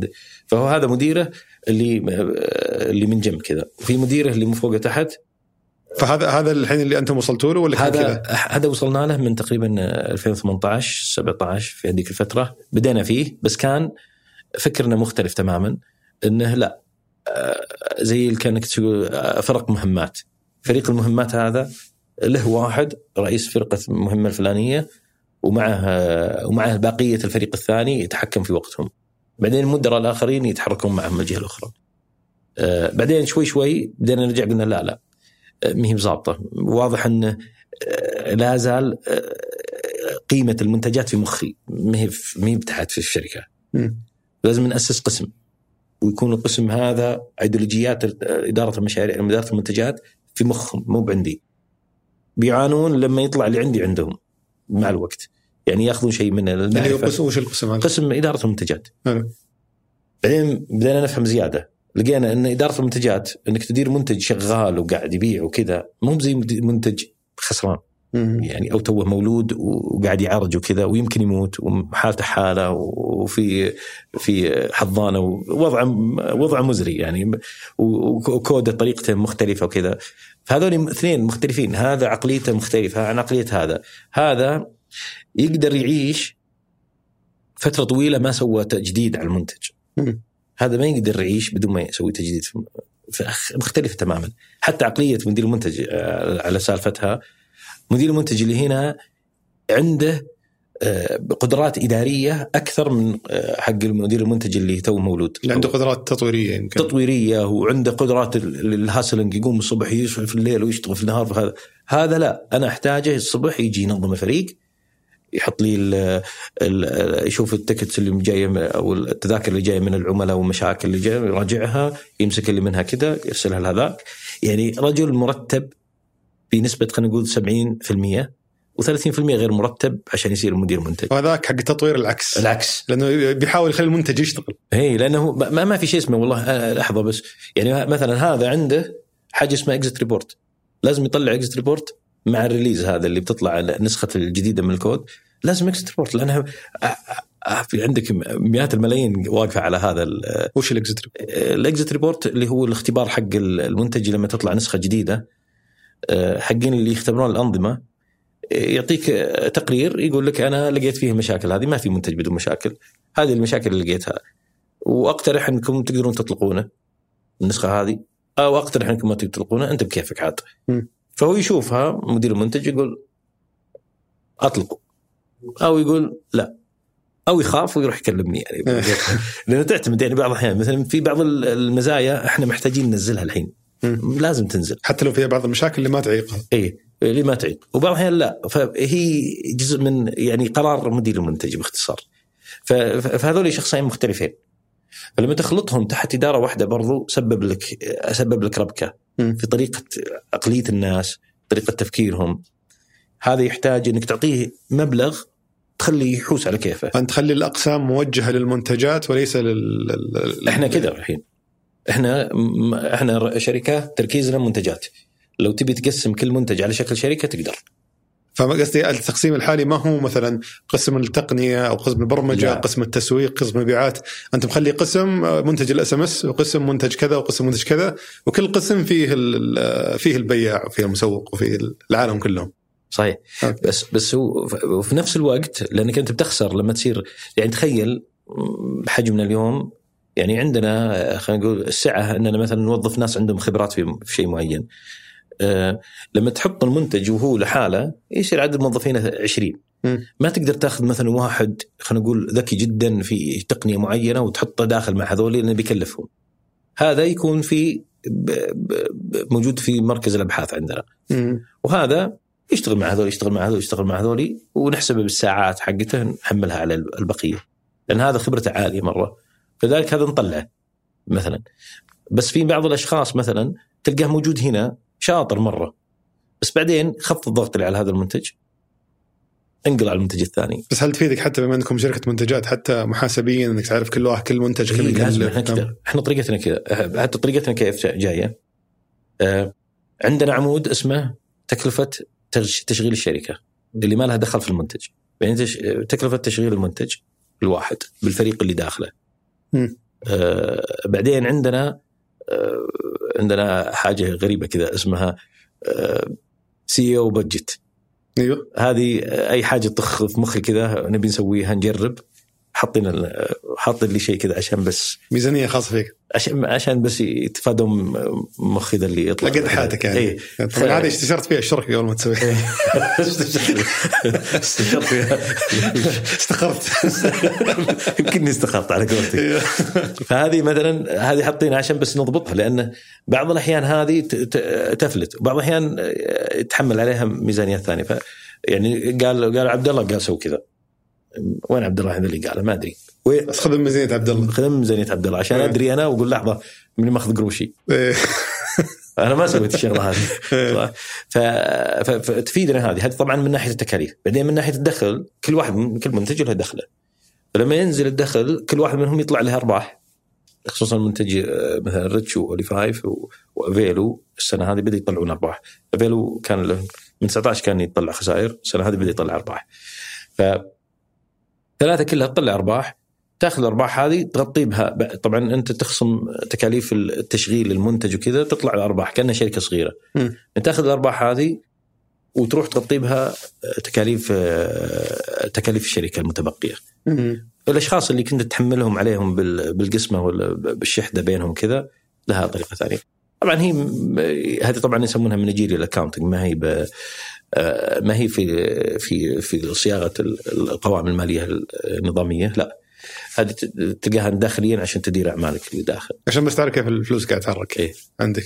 آه، في برضو نماذج شراكات سويتوها على أساس تتوسعون سواء كانت مع أنا ما أدري إذا سويت شراكات مع جهات حكومية بس اللي أعرف إنكم سويت شراكات مع حتى جهات خارجية آه، تبيع منتجاتكم للعملاء في أسواق أخرى. صحيح. وش النماذج الشراكات اللي تسوونها عادة؟ إحنا سوينا مجموعة شراكات مع بعض الجهات آه، يعني مع الشركات الحكومية كثير يعني حتى بعض الشباب يسألون هل هل أنتم تعيقكم الشركات الحكومية في في عمل السوق وكذا؟ وأنا أقول يمكن انه يمكن لو كنت أنا بصاقعهم رأس براس بتعيقني بس أنا فعليا آه، ما بيقول إذا ما إذا ما كنت تقدر تهزمهم آه، لا فعليا فعليا في في بعض الأحيان أفضل لك ان الشركة الحكومية أو الشركة اللي يعني مملوكة من صندوق الاستثمارات هي اللي تكون في الواجهة وأنت تدخل معاهم بالقيمة حقتك. وحتى إحنا لو ننظرها من من زاوية ثانية الشراكة اللي من النوع هذا تكون صحية إذا الطرف الآخر اللي هو الشركة الحكومية هذه نظرت القيمة اللي نقدمها مقابل القيمه حقتهم. يعني ما يعني كان فيها تكامل. إيه كان فيها تكامل واحترام للثقافة أو الشراكة هذه. بعض الأحيان ما تكون موجودة وتسبب ربكة في طريقة العلاقة. لكن إذا هذه الشراكة موجودة هذه ترجع للطبيعة الاعتيادية. يعني أنت لو تروح تشوف مثلا مايكروسوفت ومايكروسوفت عندهم مثلا آه، نوع من نوع من الأنظمة اللي داخل آه، في الشركة ما يسوونها هم يخلون شركات صغيرة تسويها في الهند في في أماكن أخرى. عندهم بعض ال optimization في ال core حق ويندوز أماكن يخلونها يخلون شركات متخصصة في هذه الشغلات. حتى في الدوت نت كور يوم بنوها في كان عندهم بعض الأكواد ما كتبوها هم. جابوا شركة تكتبها اللي متخصصة فيها. حلو. لأنهم يؤمنون إنه أنا صرت كبير صعب علي الحين أمسك يعني القملة هذه بمنقاش خل واحد هو المنقاش وامسك تقول ممكن يعني أحد نماذج الشركات يشتغل مع شركة حكومية عندها منتج تبغى تطلقه فأنتم تبنون المنتج هذا. هذا مثلا يعني مثال. وفي بعض الشراكات الأخرى اللي مع بعد اللي ناخذ منتجاتي وأحطها عندهم. زي CequensS اللي آه، زي ما سيجما اس لا كانت هي أنا بنينا بنينا واحدة من الجهات آه، آه، الصحية بنينا لهم المنتج باستخدام سيجما اس واطلقوا الخدمة على المنتج هذا. م. وفي بعض الجهات الثانية لا اللي أخذنا منتجنا وصار هو يبيعونه كجزء من جزء من المحفظة حقتهم اللي يبيعونها لقطاعات معينة. حلو. والشراكات هذه كلها مع شركات حكومية ولا؟ هذه من الشركات جزء منها الشركات الحكومية وفي من الشركات الغير حكومية برضو. أه وحقيقة إحنا توسعنا فيها أكثر خلال يمكن خلال السنة هذه ونص الماضية. صار عندنا شوية توسع لأن بدينا نبيع في مصر بدينا نبيع في في في الأردن بدينا نبيع في في الإمارات وبعض من خلال, خلال شركاء؟ عن طريق الشركاء.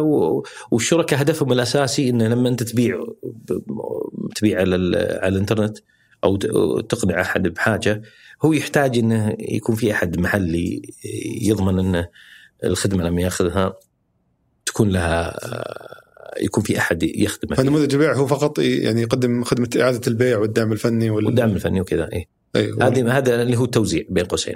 وأنت تقول وأنت تعطيه سعر الاشتراك وتخليه يضيف عليه الهامش إيه الربح حقه؟ إيه. طبعا شوف بعد إحنا لازم نتذكر حاجة. عادة صناع المنتجات زي حالتنا ربحهم كويس في المنتج. م. فالمفترض إنه ما يبخل على البياع. ما يبخل على البياع لأن البياع هو اللي بيوصله المكان أبعد شوي. خصوصا في إحنا نشتغل في بيع للشركات. فهل الشركة. تعطيه جزء من ربحك ولا تخليه يضيف عليه؟ لا أعطيه جزء من ربحي. عشان أنا ما أطلع ما أغير سعر المنتج. على أساس توصل شريحة أكبر من الناس؟ بالضبط. وتعوض عن من خلال العدد الموجود. مزبوط. هل نقدر نعرف من أبرز العملاء عندكم حاليا؟ يعني إحنا عندنا يعني معظم الوزارات آه، عملائنا آه، البنوك السعودية كلها عملائنا. أوه ما شاء الله. كلها في خدمه ال SMS أو يعني شو اسمه الاستماع؟ ريتش يعني. لا لا شو اسمه التقنية؟ CPaaS. CPaaS. اي وش فرق ال CPaaS عن ال SMS؟ لا هو CPaaS يعني هو تطور للفكرة العامة. آه، لفكرة انك انت يكون عندك platform توصل أو منصة توصل كل أنواع التواصل مع عملائك. okay. آه يعني ولها ثقافات كثيرة يعني سواء صوت اس ام اس سواء صوت اس ام اس أرسل لك رسالة آه، رسالة على على تويتر رسالة على على كذا هل أنتم أكبر مقدم خدمة لل SMS؟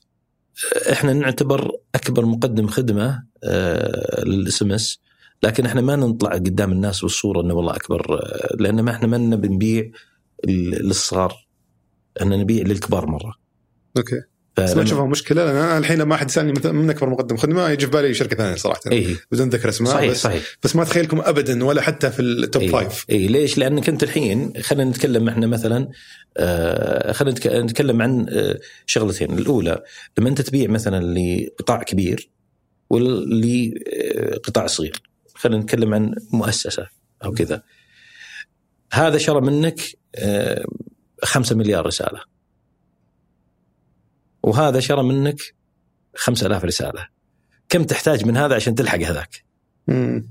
لاحظت يعني فأنت انتشارك بيكون كبير جدا طبيعي جدا وقد يكون المارجن حقك بعد زين يعني لما تكون يعني على الانتشار على الطبقة ال- طبقة الشركات المتوسطة والصغيرة ممكن يكون جيد ويفيدك في الربحية إذا إذا أدرتها بطريقة صحيحة. لكنك لما تتكلم عن الشريحة الكبيرة آه، العمل عندهم حساس يحتاج خدمة دائما آه، ثابتة ما فيها مشاكل كثيرة آه، سهل يطردك في يوم وليلة. وتخسر مثلا خلينا نقول 10% من من من الدخل حقك بسبة زعلة واحدة. يعني سهل جدا فهذا التعامل معها كأنك تتعامل مع قنبلة يعني طبيعة العميل حساس وضعه وفي نفس الوقت يحتاج الخدمة آه، تكون نظيفة مرة. آه، وطريقة بيعه مختلفة تماما عن طريقة البيع الثانية يعني أنت مثلا ليش تسمع مثلا عن شركات ثانية؟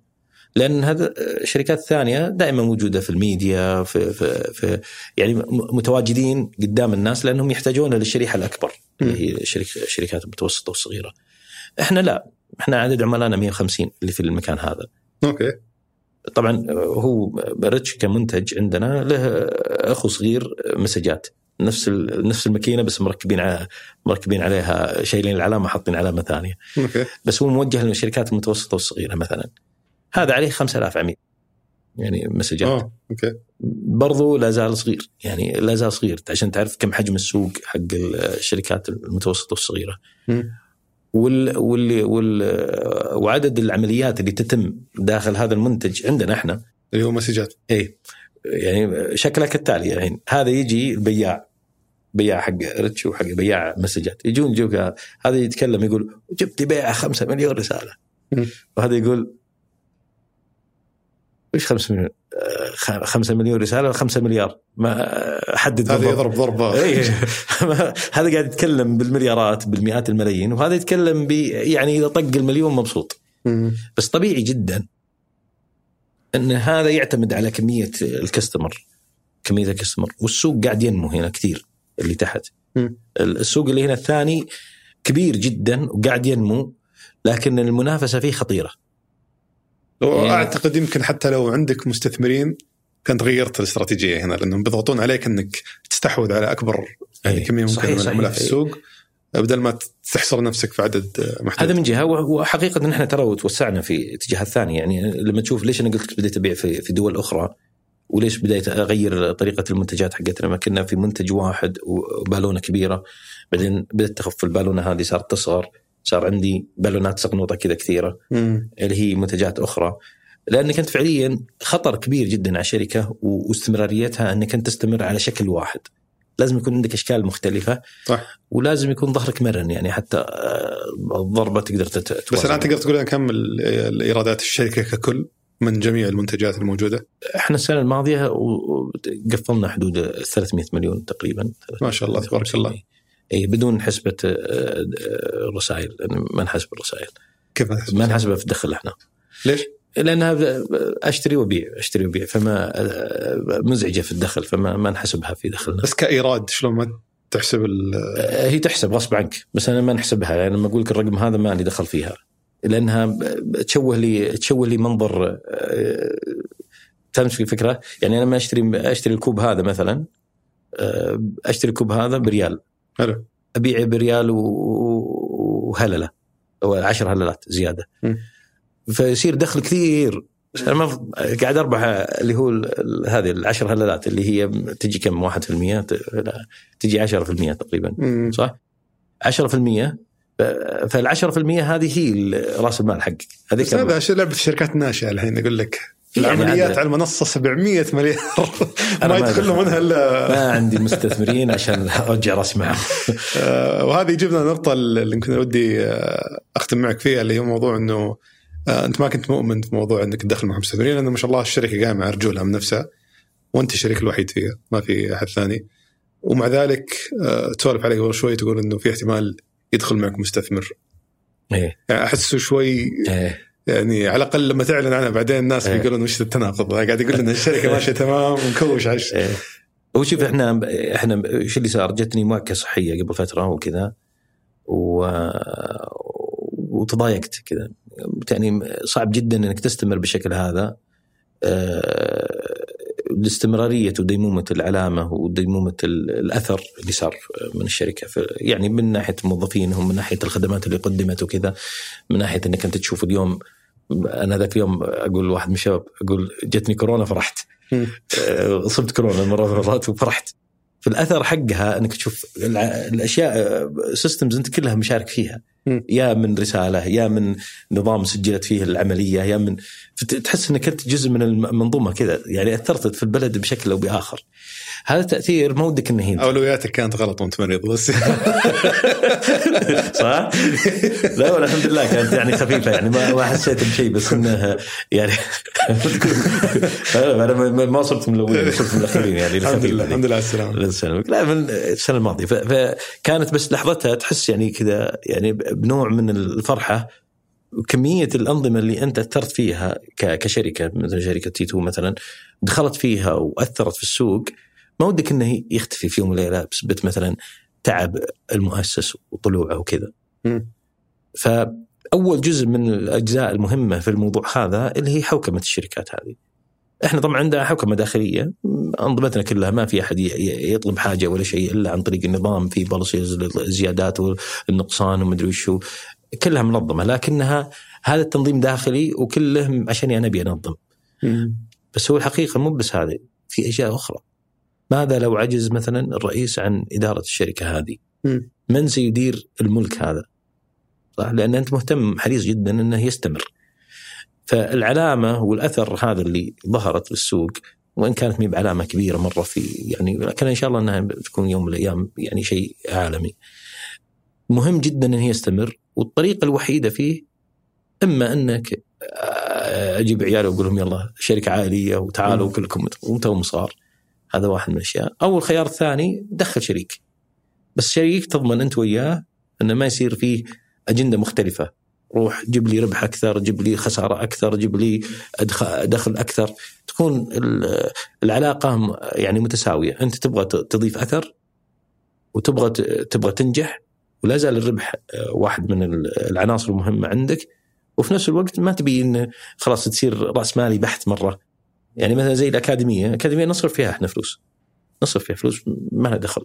عندنا تدريب قاعدين نعطي موظفينا تدريب بأشكال مختلفة. عندنا برنامج القاده مثلا. نمسك الناس اللي لهم أكثر من سنتين وندخلهم برنامج سنة كاملة عشان يكونون عندهم القدرة على القيادة. هذه كلها تصرف فلوس. أنا ما أبي أجي بكرة ألاقي عندي آه، مستثمر يقعد يقول لي لا أنا همني الربح جيب لي بيع أكثر. وأدخل أنا ألقى نفسي بدل ما أنا قاعد أبيع لاصل آه، اللي هو نمو صحي يصير لي هدف آخر؟ وهذا لا يعني إن كل المستثمرين سيئين. فبدينا نبحث ويعني ويمكن وقع الاختيار على واحدة من الشركات ال- ال- اللي تعتبر يعني قائدة في السوق. آه، يكون لها جزء من من هالكيان ويضمنون لنا الحوكمة الصحيحة داخل الشركة من ناحية استمرارية الملكية وكذا. ولعل في المستقبل بيكون في نمو آه، مشترك. أنت كان في سبب إنك ما تدخل شريك معك على الأقل اي لأن أنا عندي أنا دائما مشكلة الاهتمامات. مم. في شريك يبغى ب- ب- يبغى ربح. في شريك يبغى يضخم الشركة ويضخم اصولها عشان آه، يطلع ب- ويتخرج بمبالغ أكبر. كل هذه تسبب لك ربكة وأنت قاعد تنمو. مم. تسبب لك ربكة. وهذا المشكلة اللي يعاني منها الشباب يعني كثير يعني من من الشركات، أنا دائما لما أستثمر في شركة أقول للشباب اترككم إني أنا بقول لك بعت ما بعت، سوي شيء صح أهم شيء. ما زبط معك حاول لين تصلح حاجة صحيحة لأن دائما يمكن أنت مرت أنت في في المرحلة هذه اللي هي قاعد يعطيك أرقام ولازم تروح لل- للأهداف هذه، لازم تجيبها بطريقة لأن إحنا عندنا جولة ثانية وبناخذ قروش أكثر لازم يكون حجمنا أكبر عشان نقدر نجيب الجولة الثانية، طيب إذا ما قدرت تجيبها في أسباب يعني ممكن السوق ما يقدر. كويس إنك تضغط بس إنه الضغط هذا لازم ما يكون للآخر إلى آخر التنازل عن القيم حقتك. صحيح بس ما حسيت في يوم إنك وحيد؟ ما في حد يرد لك الصوت ولا؟ آه هذه واحدة من الديسبلين اللي تعبت فيها. طبعا أنا عندي ثلاثة أربعة آه يعني شلة برا كذا. يعني إذا وردت رحت لهم. أنا ورطان وش أسوي في هذه؟ يعني وش أسوي في الموضوع هذا؟ عندي يعني آه واحد تقني شاطر مرة. أنا أسميه معلم الأول وكذا. أروح له دايم. يمكن تعرف رايد راشد يعني. أوه إيه. ردت رحت قلت تعال أنا عندي مشكلة فكر معي زيادة. فهذا مثلا مثال عليه يعني. وفي عندي آخرين كل واحد منهم تلقاه في مجال. واحد في الاستراتيجي واحد في الماركتنج تعرف خالد الغامدي. أجي أقول له وش أسوي في هذه؟ يبدأ الغامدي حق نباتاتي. اي يعني مثلا أقعد فهذول أشخاص يردوا لك الصوت وهم ناصحين. ولا عندهم يعني خلينا نقول بين قوسين الانترست إنهم يضرونك لأنهم أصدقائك وهم من من العالم اللي كنت فيه يوم من الأيام وتعرف رأيك عندك رأي كويس عنهم إنهم كويسين في الأشياء اللي هم هذا الغامدي استضفناه على فكرة اللي ما شاف الحلقة. أيوه اسلم فأقول لك أنا يعني هذه من الأشياء اللي يعني تفيدك بس يمكن لو كان فيه يعني حتى أنا قبل فترة كنت بأسس مجلس إدارة يعني قلت طيب مجلس إدارة واسكتهم كلهم وش أسوي؟ ما له معنى وبعدين بيزعلون تجيب الناس بتزعلهم طيب شو الحل؟ الحل إنه يكون في مجلس إدارة ويصير في التدافع هذا بس أهم شيء إنه يكون اهداف المستثمر هذا ما هي فقط كبر الكيكة وبيع لازم يكون عنده هدف هدف اجتماعي هدف اقتصادي بعيد الأجل يعني عنده أهداف هادية مش أهداف مربوشة. أنا ما أحب النمو السريع هذا لأنه يلخبطنا ويحوسنا كثير ويشوش المفاهيم. طبعا لا يعني إن هذا كلامي صح وغلط. أسلوب الواحد. كل واحد وله بس الان مع ربكة السوق شركات كثير توجهت إلى موضوع إنها تنظر للاستدامة للربحية لل أيوة يعني فبدا بدأ يصحح وضعه أيوة. صحيح. صحيح. لكنها بعد يعني يعني هذه وهذه كلها لها مزايا يعني مثلا لما يكون في عندك صناديق تضخ أموال في السوق تحمس الشباب إنهم يبدون يأسسون شركات وكذا. تحمس المستثمرين إنه يدخل في الجولات الابتدائية حقت المستثمرين الملاكيين اللي بعدها بتصير في دو يعني في جولات أخرى. تحمسهم يعطيك يجيك واحد مسكين بيجرب حاجة. ويقول أنا بجرب بس ما يعني ما بلاقي إلى قال اثنين كذا من هذول أبو قلوب هذول الملائكيين هذول. يعطيه ال 200 ألف ريال ولا 100 ألف ريال. يروح يطقطق عليها يا بيتعلم يا بيضيع فلوسه. بيتعلم وبيصلح الشغلة وبيضبطها يا بيضيع فلوسه. يعني إذا هو من الناس الكويسين بيتعلم وبيضبط أموره. والملائكة هذا بيرجع له بيرجع له قرشين زيادة 10 إكس ولا 5 إكس ولا بغض النظر مع مع مع هذه. فهي ك ك كدورة اقتصادية حلوة بس مشكلتها الأصلية إن لما تجي مثل حالتي شركة ربحانه ماشية في السوق عندنا توزيع أرباح سنوي ما إحنا ما قاعدين نقول ناخذ فلوسنا ونخليها ولا قاعدين نمول تشغيلنا بس طول الوقت. عندنا الحمد لله excess of cash وكذا. حتى يعني كان جزء من من النقاشات مع بعض المستثمرين لما يشوفون أرقامنا يقولون إيش تبي فلوس؟ ما ابي فلوس. ابيك انت بس ما ابيك انت كذا بدون ما تكون مهتم. ابيك انت وأنت مهتم يعني. ف... فتختلف شوي يعني. ف وحتى إحنا كنا نحاول نخطب بعض بعض المستثمرين لهذا السبب. حلو. آه نختم بسؤالنا المعتاد لضيوفنا وبرجع بك الوقت بنفس التجارب ونفس الخبرات نفس كل شيء تعلمته اليوم. في أول يوم أسست فيه T أسست فيه T2 وش الأشياء اللي بتغيرها؟ وش المشاكل اللي بتتجنبها؟ يمكن الأشياء اللي ودي أغيرها كان في هذاك الوقت ومهم جدا إني إني كان أشتغل عليها قضية الأشخاص اللي مثلا عندهم أجندة مختلفة عن الأجندة حقت الشركة نتخلص منهم بسرعة. أنا بديت أتعلم فيها يعني بديت أتعلم لأن هذولي أنت أنت في قافلة وتمشي في وسط الصحراء ما تبي تقعد هذا اللي قاعد يناقق قاعد يزعجك طول الوقت المفروض تخلص منه. أنا شوي فيها العاطفة هذه حقت جافا تايم أروح أشرب معك كوب قهوة كذا. هذه لا زالت موجودة عندي للحين. أتحمل وأحاول بس هذه بعض الأحيان مش كويسة. يعني لازم المفروض كان لما تشوف واحد الأهداف حقته تماما مختلفة عن اتجاهك اللي أنت رايح فيه من البداية يصير فيه انفصال. هذه مثلا واحدة من الأشياء تمنيت إني أتعلمها ما عرفت لها حتى الحين. ما عرفت. أسويها الحين. أنت قصدك إنه واحد يحاول يغير المسار حق ال... الأشخاص ما أتكلم عن المسار. لا الأشخاص قصدك اللي- الأشخاص يغير مسار العمل. إي هذول الأشخاص اللي يغيرون مسار العمل عادة يزعجونك وأنت في الرحلة يزعجونك كل شوي جايب لك مشكلة شيء يجيب شوي مشكلة يجيب يجيب مشكلة. إلين ما آه، يمشون. طبعا لما يمشون من عندك يعني هم كث- كثر الله خيرهم يعني اشتغلوا معك. بس لما تشوفهم بعد ما مشوا تقول أنا أرتحت الحين. آضافوا قيمة بس أتعبت من الجهه الاخرى وأنت بس محتاج مو إن- بواضحه هل إنهم يشتكون كثير ولا؟ لا تصير مشاكلهم. يعني آه، تعرف أنت مثلا تخيل إن عندك موظف أنت تحتاجه يكون الصباح دائما موجود بس هو شاطر. زين؟ كل يوم الصبح مو موجود. كل يوم الصبح مو موجود. تاخذ أنت الشغل كله لين يجي الظهر. هو شاطر. لما يشيل الشغل شيله. تقعد أنت طول الوقت تصلح فيه تصلح فيه. وماشي. والقافلة تسير. زين؟ ولا عندك مشكلة بس تقعد أنت معه. طيب هذا أعوج من حياته. طبعا أتكلم عن مثال بسيط اللي هو هذا اللي اللي هو مثلا إنه ما يجي الصباح وممكن يعني مو بعيب ولا عيب هذه قضية تنفتح بعدين. بس مثلا لو هذا المثال وضع أمامك بتقول طيب هل العمل يتطلب انه يكون يجي في الصباح؟ نعم يتطلب. طيب ورا ما يجي الصباح بس إنه شاطر. تخلص منه هذا لازم تتخلص منه. مم. ما أدري كوجهة نظر في الموضوع هذا إذا يعني تحاول تشتغل عليه إنه يتصلح. إذا ما أثبت مباشرة أنه في تطور ولو تدريجي فهذا يتخلص منه. يعني الناس اللي هم يثبتون في مكانهم هذول مشكلة. أيوه. اللي يوريك حتى لو كل شهر يتحسن 5% 10% بس إنه يوريك إيه. إنه صامل اي هذا لا. هو أنا مشكلتي مع أبو 5% هذا. هذا 5% س- شهر 5% 5% 5% بعدين يسوي negative ينزل بال minus مرة. 10% بعدين ط- طيب يوريك تحسن تحسن بعدين ترجع.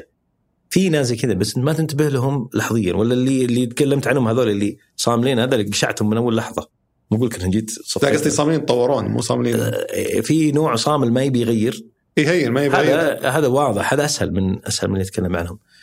طبعا هذه ليست عيب وليست مشكلة وهم إخواني وأصدقائي بس المشكلة إنها تتعبك تتعبك مرة وأنت قاعد تشتغل تلقى نفسك أنت في هم وجايبين لك هم. لاحظت؟ هذه عادة أتمنيت إني أقدر يعني أتخلص منها لأنها يعني تخيل إن لما تكون أنت قاعد تشتغل ومركز ما تبي بعد مشاكل. تبي وهذا يخلق لك مشكلة من لا شيء يخلق لك مشكلة. يا متصاقع مع زميله في العمل أه، اتمنى تقول ما دام هو بيكمل مصاقع طيب خليه يطلع. أحسن له يعني يمشي ويعني ويرتاح مننا. يعني يعني أنا أنا جزء من آه، يعني من الأذية عليه لأنه تلقاني دخلت ودخلت صارت هوشه وادخلوا وك- وكل يوم كذا فلعلها قد تكون أحسن إن له ولك آه، تستمر المسيرة بالطريقة هذه وهو يطلع في مسيرة ثانية وقد يبدع في مكان اخر. هم طبعا بعضهم مشوا في فترة من فترات من الشركة وما قصروا معنا وكانوا جزء لا يتجزأ من من نجاح الشركة. لكن بعد ما طلعوا الشباب حسيت انه في شيء طاح من عندي كذا. صح إني جاني هم انه في نقص جاء من عند عن طلعتهم وكذا بس حسيت إني بعد في حاجة ارتحت منها. لأن تعرف أنت أنت في معركة هم شايلين بس في نفس الوقت مزعجين. ما تقدر اي صح تقول. الحمد لله هم إيه. وهم ومزاح فلما تتغطي المشاكل اللي النقص اللي عندك تبدأ تنتبه لأنه خلاص فيه. لأن دائما الإضافة اللي يقدمونها ستجد من يقدمها غيرهم. المشكلة المشكلة اللي هم يقدمونها قد يقدم أحد غيرهم مشكلة ثانية وقد لا يقدم مشكلة أحد ثانية. فهي نوعا ما. بعذرك هذه- نسيت الموقف في البداية. أترك أقشر الحين. هذا أنت. إيه. إيه. الله يعطيك العافية محمد. استمتعنا جدا بل- بلقائك اليوم.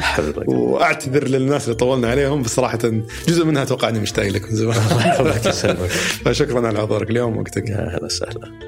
هذا كان بالنسبة لحلقة اليوم. شكرا لمتابعتك الحلقة. إذا أعجبتك أتمنى تدعمني بالنشر والتقييم. وإذا عندك ملاحظات يا ريت تشاركني اياها على حسابي في تويتر دبيان أو إيميل البرنامج سوالف ثمانية dot com شكرا لفريق سوالف بزنس. في الإعداد محمد الحقباني. خلف الكاميرات ياسر بن غانم. في التحرير مرام ضبيبان وجميل عبد الأحد. وفي الهندسة الصوتية عبد العزيز المزي. وفي إدارة الإنتاج هنادي الهذلي وصالح باسلامة. وفي الإشراف على إذاعة ثمانية سحر سليمان.